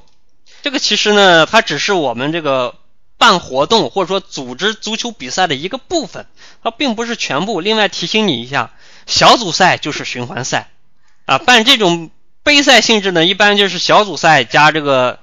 加加加加，这个叫什么来着？呃，淘汰赛的这种组成形式。你要是只有循环赛，那一般就是联赛了。呃，这个女同学不太了解一些概念，这个是正常的。但是在这个答题的时候，你为什么要把自己这个不擅长的部分暴露出来呢？比如说，要根据各个学校的这个教学安排来做这个这个这个这个怎么说呢？球类比赛的时间安排。那么你考虑一下实际实际的工作当中、生活当中是这么安排的吗？我看过的一些中学层面的这种足球比赛啊，他能从期中考试开始办啊，就这种全省呃范围内的这种比赛，从期中考试开始啊，一直办到这个期末考试以后，能办到暑假去，能办到寒假去，有考虑这个教学安排吗？实际上没有，就包括全国足协办的那个全国中学生足球联赛，那玩意儿结合这个教学安排了吗？没有啊。不懂的部分呢，我们稍微的藏拙一下，是不是？不懂的地方你还要大讲特讲，这不是为难自己吗？你讲了这么久，这个采取什么赛制讲了半天，那么采取赛制之后，这个比赛究竟如何组织起来呢？什么人来，对吧？什么人来干这些活？啊，有了人之后，可能还有个钱的问题，对不对？用嘴办比赛吗？除了钱的问题。可能还有一些大家考虑到的这个场地的问题，在哪儿办呀？是不是？这个东西你不用说每个点都讲那么细致，但是你最起码要提一下，对吧？不是说每个点都要讲那么细致，你最起码要提一下，体现它的存在。那么你答这道题的时候，它连存在都没有体现了，我就压根的就只听到你搞了一个赛制，然后要搞好后勤保障，其他就没了，对不对？这就搞笑了嘛。所以说呢，阿雪同学这个题呢，它是对着这个内容啊很有针对性，但是这个组织题它是形式内容都不可少啊，只有内容呢，它就达成你这个样子的；只有形式呢，那就达成上一位同学那个样子了。你们两位同学呢要结合结合，只有这样呢，才能把一个比赛呢完整的办下来。上一位同学是空想型的，你这个呢是嘴说型的，他都不是认认真真、老老实实的在办比赛。好。我们看下一位同学，新人要努力。我们请新人同学呢，给我们努力一下。呃，老师能听到我说话吗？喂。嗯，可以听到。听到我说话。嗯，考生开始答题。作为这次全省中学层次足球比赛的组织者，首先我会看一下以往有没有举行过这样的一个比赛，根据以往比赛的一些经验进行总结。可以从以往的比赛中寻取一些好的做法和建议。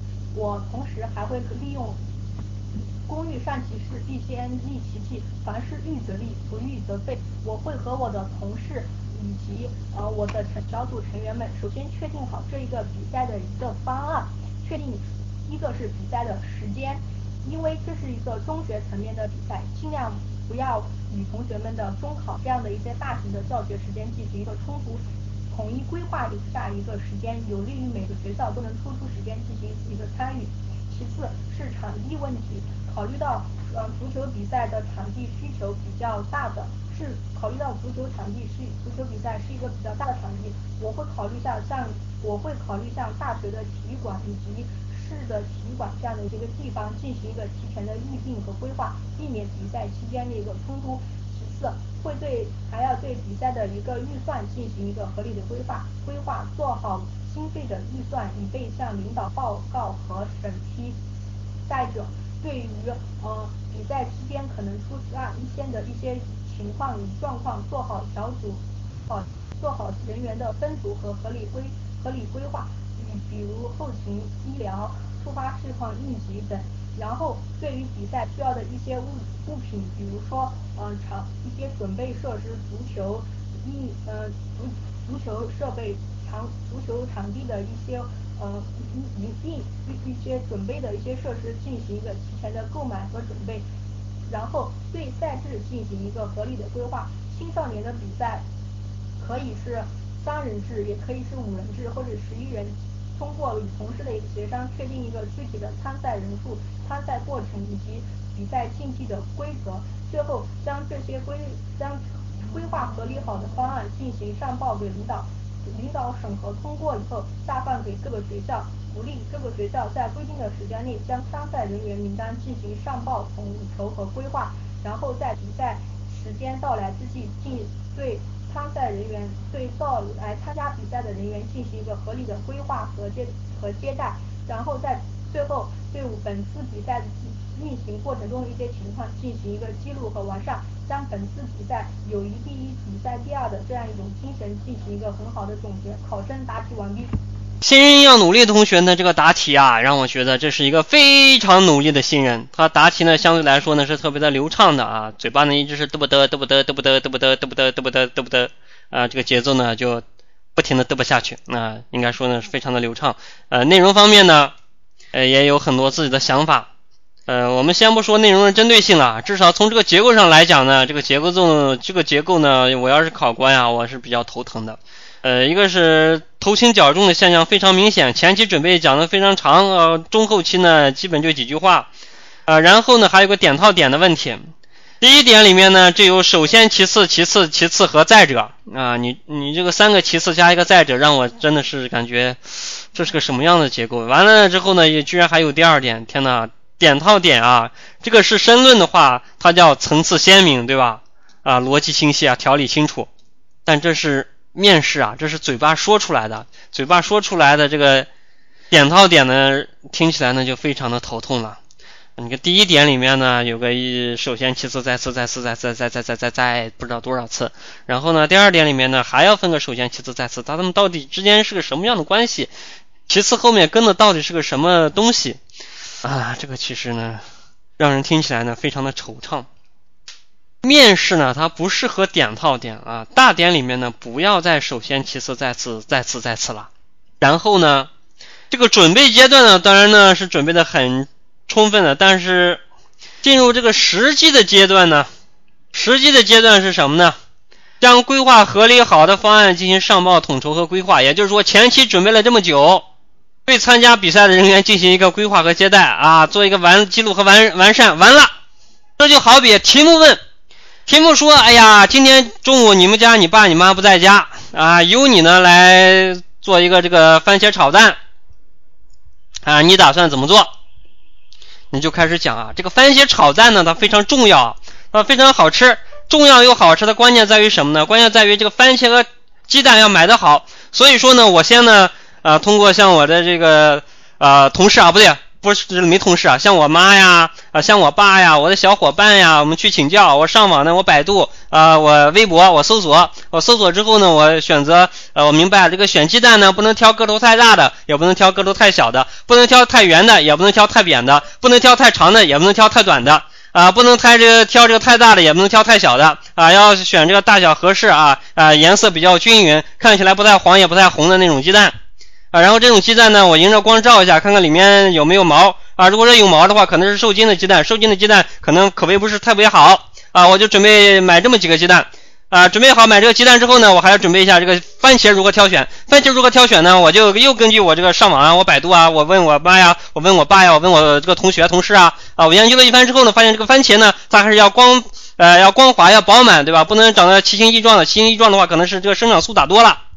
啊，生长素打多了之后呢，这个番茄可能就味道不太好吃，呃，个头不能太大，太大的可能也是生长素打多了，呃，这种有激素的番茄肯定不好吃，所以我去这个菜市场呢，我要挑选一个个头比较小的，长得比较规范的，啊，不能奇形怪状的，表皮比较这个光滑的这样一种番茄，啊，找到这样一种番茄之后呢，我就和这个鸡蛋呢一起买回了家，买回了家之后呢，啊，当然了，这个番茄炒蛋它的装盘也是非常重要的，回头呢我给它撒上葱花就上桌了。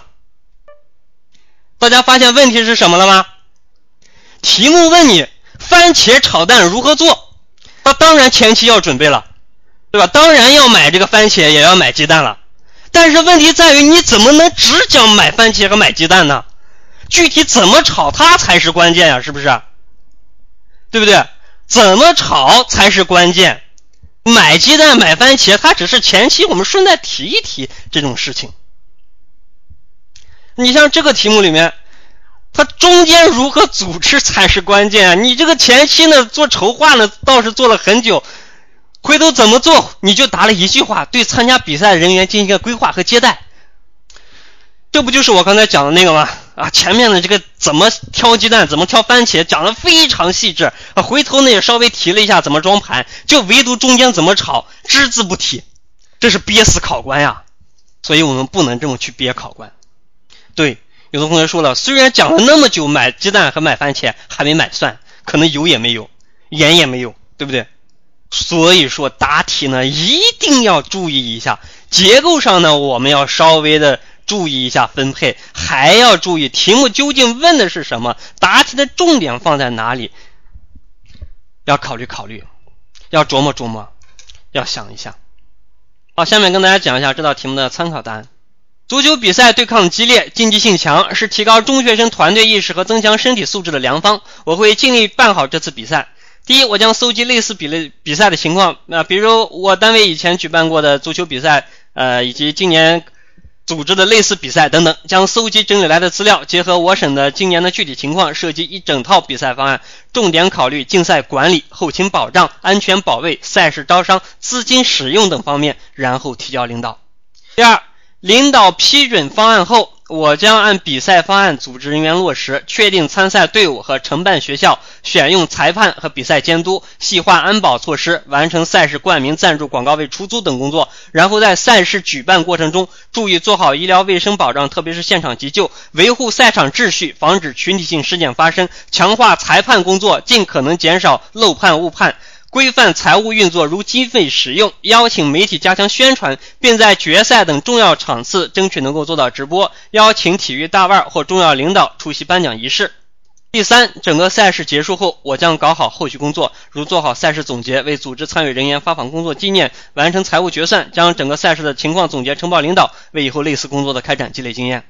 这个答案答下来之后，大家有没有发现要办一个比赛，要考虑的事情有很多呀？是的，而且这个题目呢是全省中学层次参加的足球比赛呀。有的同学说这叫充实的模板。那就像志代同学说的话了，这个地方你要展开讲的话，时间的确是不够啊。我们呢就只能把这个关键的部分、关键的特点给它体现出来。比如说，这个里面有什么足球的特点呢？足球的特点：医疗卫生保障、现场急救、维护赛场秩序、防止群体性事件发生、强化裁判工作、尽可能减少漏判误判，这都是足球比赛。不同于其他比赛的一些特点，你比如说你要办个田径比赛，裁判工作呢基本可以不提了。田径比赛的这个裁判工作呢很少作为一个重点来讲，但是足球比赛那就不一样了。全场比赛一共就那么一两个球啊，你要是吹错那么两个，这个比赛结果不就颠倒了吗？好，那么从头讲一下前面这个帽子呢。不细讲啊，接下来呢，第一步干嘛呢？啊，用同学们的话说啊，这叫模板化，搜集一下类似比赛情况啊，以这个我们教育部门以前怎么办的足球比赛啊，今年办过的类似比赛啊，这种经验呢，整理整理啊，将搜集整理来的资料，那这是以前的资料对吧？资料不能包打天下，还要结合我省今年的具体情况。为什么不展开讲呢？时间有限。你要让我讲具体情况，我当然也能讲一大堆了。今年我省的这个气候的一些特殊情况呀，今年我省的这个中学层次的他们的教育安排的一些特殊情况呀，今年我省的一些新建的一些这个体育场地的运用情况呀，啊，今年我省的一些新的这个交通的变化情况呀，啊，他们都将影响到这次足球比赛组织的一些方方面面。但是时间有限，我就不讲这么多了。我讲了什么呢？我说将搜集整理来的资料结合我省今年的具体情况。有针对性，也不是从头到尾每个点都答的特别细致。如果这么答的话，不是跟大家吹，我一道题答二十分钟没有问题。就刚才那那个番茄炒蛋，我讲了那么半天，才讲了买番茄还买鸡蛋，我还没有讲怎么挑蒜呢，怎么买盐呢，怎么选油呢，更没有讲如何炒，是不是？就前期买我就能讲那么长时间，但是我们答题还要注意一个取舍的问题。那么取舍完了之后，留下来的是什么呢？就是我们答题的关键了。结合我省今年的具体情况，设计一整套比赛方案，重点考虑竞赛管理啊，不要乱套了；后勤保障啊，那不要那个啥，动不动就腿折了；安全保卫不要打起来了；赛事招商、资金使用等方面，这个钱从哪儿来，钱从哪儿去，然后提交领导。那么这就是前期准备阶段了。大家发现，其实呢，我再重复一下我的前期准备阶段，重复一下，大家就会发现我的前期准备阶段呢，其实相当的简短。第一，我将搜集类似比赛的情况啊，比如我单位以前举办过的足球比赛以及类似的比赛等等，将搜集整来的资料结合我省今年的具体情况，设计一整套比赛方案，重点考虑竞赛管理、后勤保障、安全保卫、赛事招商、资金使用等方面，然后提交领导。啊，就这么长。第二，就进入第二步了。领导批准比赛方案后，我将按比赛方案组织人员落实。怎么落实呢？确定参赛队伍和承办学校，对吧？哪些学校可以参加啊？基本上呢，报名就能参加。承办学校哪些学校来承办这些比赛，对吧？不是每个学校都有足球场啊。选用裁判和比赛监督啊，这个对于足球比赛来说真的很关键。随便找找人的话会乱套。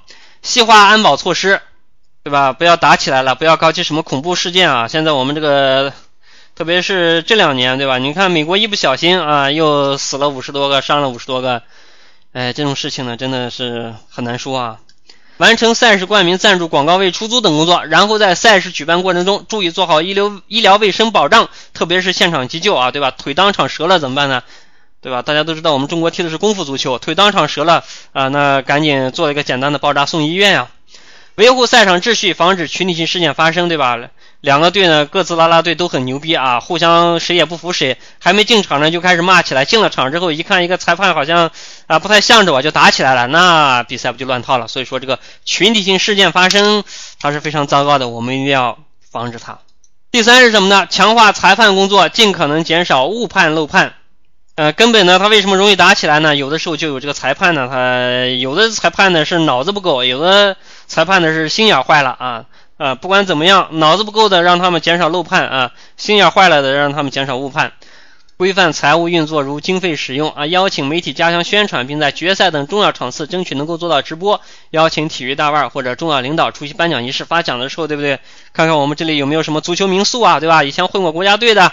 啊，以前去过这个英超西甲踢过球的啊，请他来卖个炮，对吧？发个奖，显示一下我们这个比赛比较上档次啊，或者重要领导，对吧？来一个省里的重要领导也不错呀。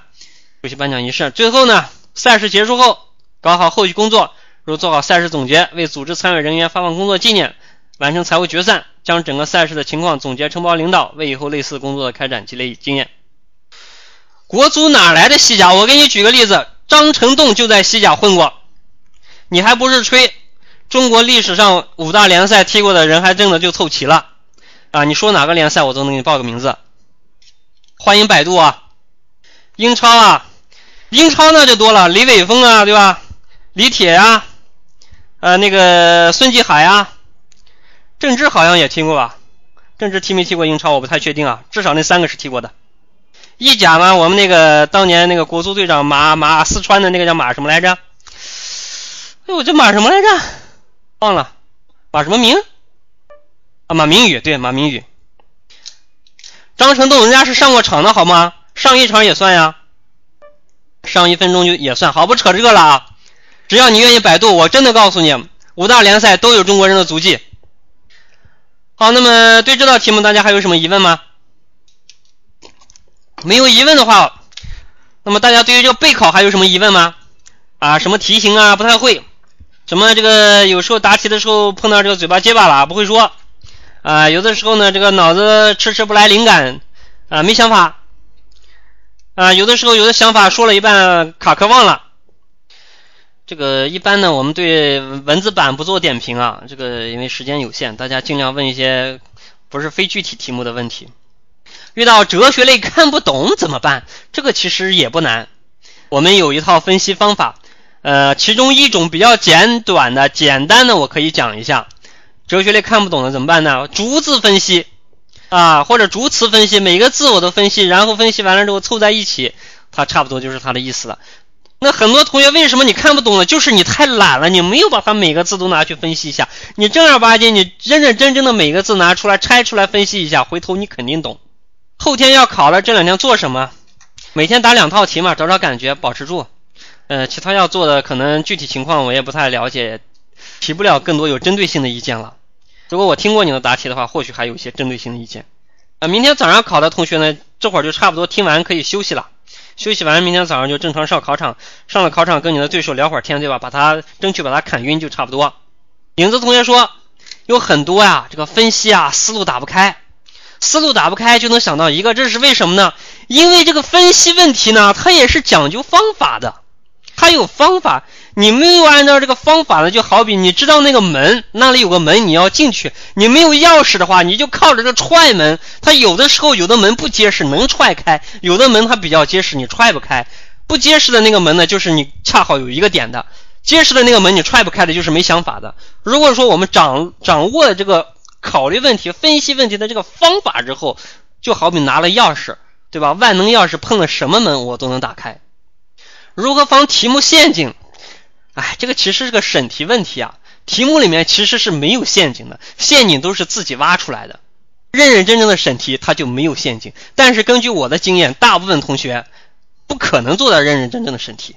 审题是一门学问，但是你们从来都没有学过它，总是靠着自己的感觉，觉得这玩意儿我看我就懂了。有的东西大家觉得看起来就能懂，那为什么不是你呢？对吧？你看足球比赛，你看篮球比赛，你看这个乒乓球比赛、羽毛球比赛，大家都看这个场面，好像这场啊，这个教练不行，那个战术不行，那个踢的不行，你行你上啊，你来试试啊？为什么你上了你就怂了呢？就不行了呢？看起来和做起来它区别很大的，有很多题目大家看起来好像懂了，你看起来你以为你审题审清楚了，其实它很多关键词要注意的点都被你漏过去了。四川有实战班吗？这个可以报名，那个我们看情况，那个按到时间就安排了。对吧？先报名的先优惠，到了跟前报名的他就没有优惠了。最近的小班啥时候开？最近的小班十八号开，后天晚上。我们现在报名，今天晚上就能听课。小班今天晚上就有教学内容，我每天晚上都有。对从报名的那一刻开始，你就可以进入这个学习状态了。随报随学嘛。那么当然，你最近的一期四十八期呢，是有专门的代班老师啦，呃，专门的代班老师来带领你详细的来一步一步的完成我们的学习步骤。这里我又不得不又又吹一波了。就是我们这个刚刚结束的实战班已经考了试的这九名还是十名同学，他们通通都考了第一名。如果有广东同学在的话，你们就知道今年的广东得分得八十多分是多么的困难。然而这九个还是十个同学里面，是五个还是六个？呃，就是八十一加啊，我们恰好没有八十到八十一分这个区间的，上了八十的都在八十一分以上。晚上上到几点？那要看老师了。结束的早的老师呢，十一点就结束了。你要是碰到我，那你就倒霉了。准备往一点吧。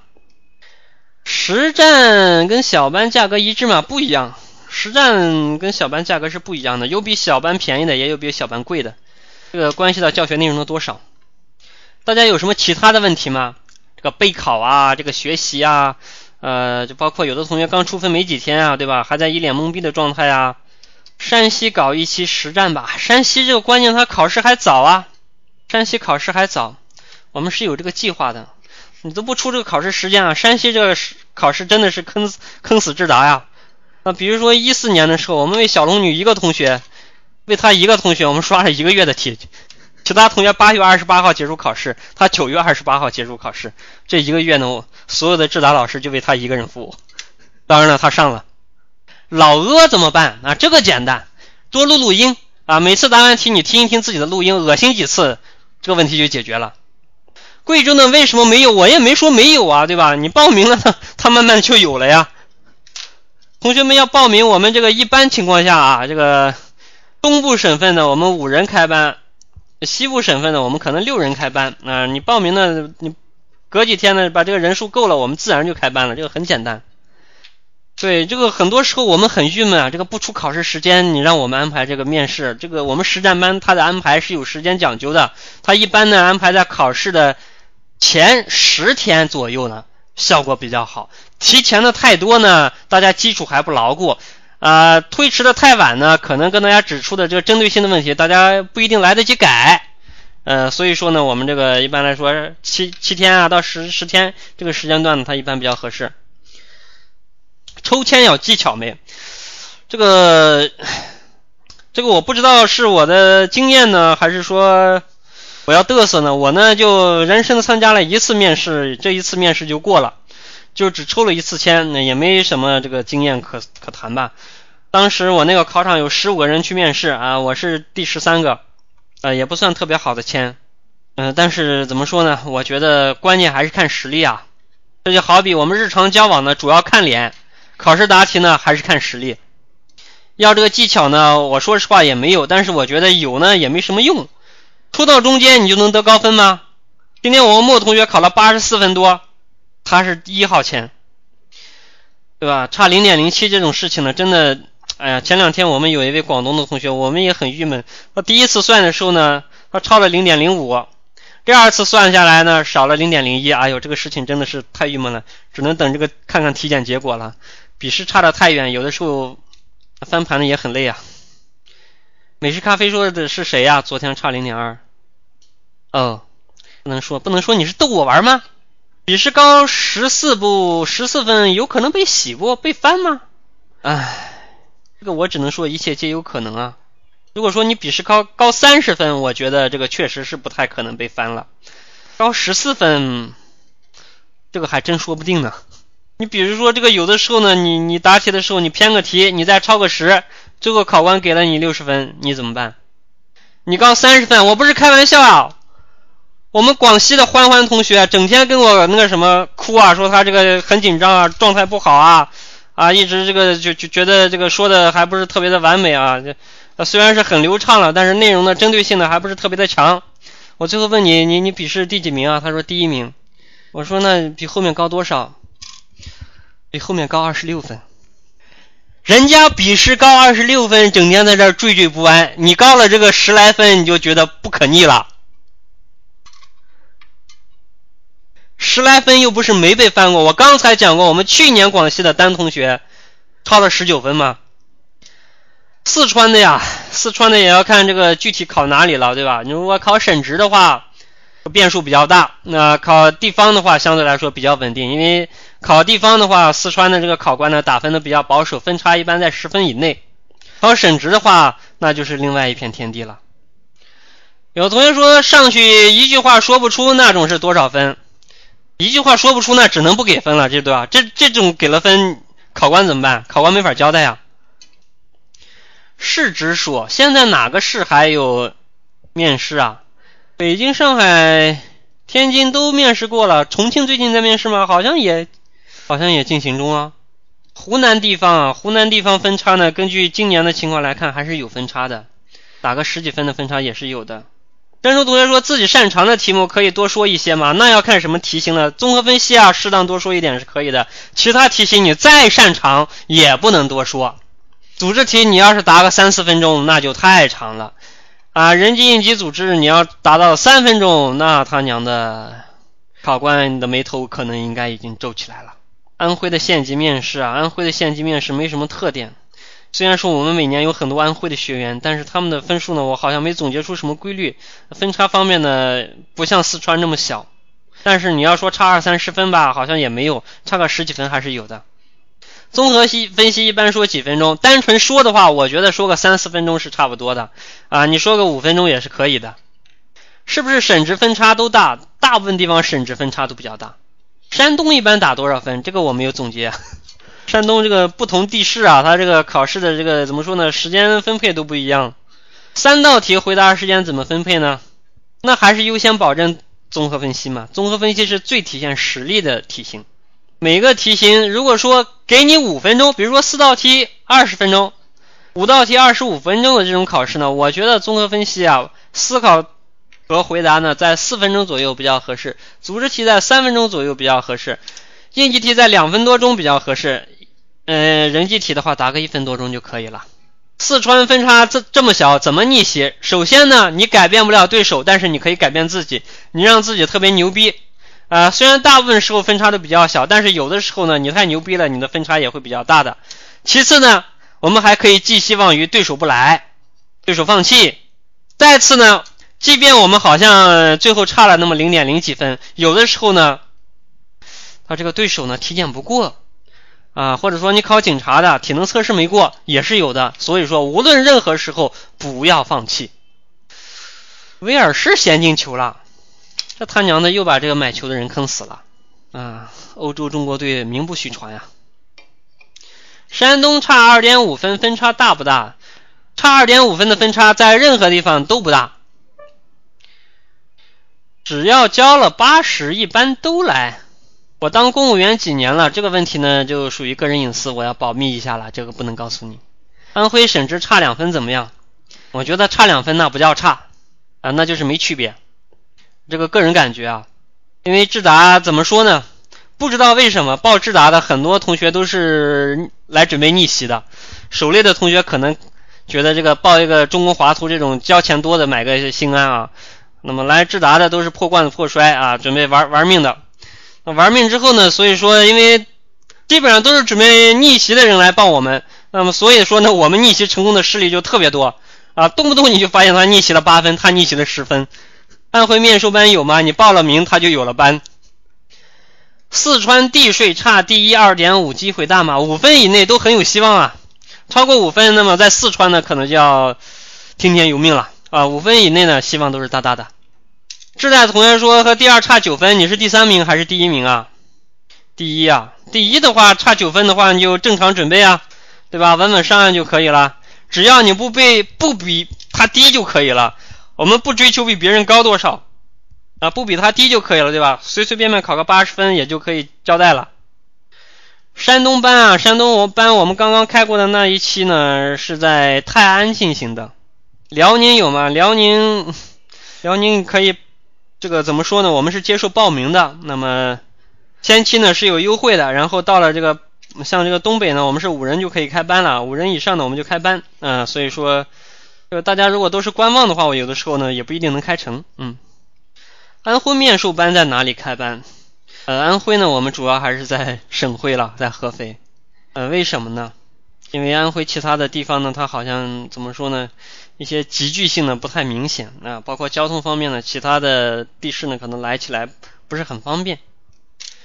第二十名到第十名差四分，啊，岗位招十人，咋样啊？我觉得挺好的呀，这样的这个分差呢已经特别小了，满满的都是逆袭的希望啊。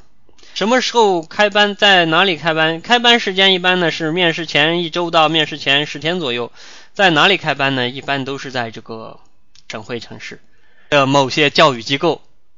面试一分等于笔试两分，那要看地方了。有的地方呢，它是按照三比二折合的，呃，面试三分等于笔试两分；也有的地方呢是按照一比二折合的，面试一分等于笔试两分；也有的地方呢是按照一比一折合的，面试一分等于笔试一分。这个要看具体的地方。如何缴费？我们大家关注我们的报名咨询 QQ 群啊，三九八幺三九九六二。啊，进入群里面呢，你大吼一声我要报名，我们的客服跟你详细的介绍一下，你是淘宝缴费呢，还是微信缴费呢，都是可以的。关键呢，你要进这个群啊，三九八幺幺三九九六二。我说到底呢，还是个上课的老师，并不解决大家这个，也就是说我从头到尾不会收你的钱，呃，所以说要报名呢，还是要找我们的报名咨询 QQ 群。准备提前十天报班，我告诉大家，要报我们的小班呢，要趁早啊！因为你提前一天和提前一百天报班，在我们这里收费是一样的，但是你学到的东西它绝对是不一样的。终生没过都可以学嘛，你过了都可以学，其实没过，比如说你今年上岸了，明年感觉不爽，辞职再考没问题，再来。我们有这样的同学，你今年上岸了，那么觉得那个明年遴选啊，明年那个什么公选呢，又进入面试了，也可以，对吧？我们前两天不是刚有一个。呃，上海的那个选调生同学，对吧？他去年上了，觉得不爽，他今年又来考，呃，果断的又拿了个第一名。加了没有任何反应啊？这个稍稍等片刻啊，我们的机器人呢正在那个什么紧急的启动中。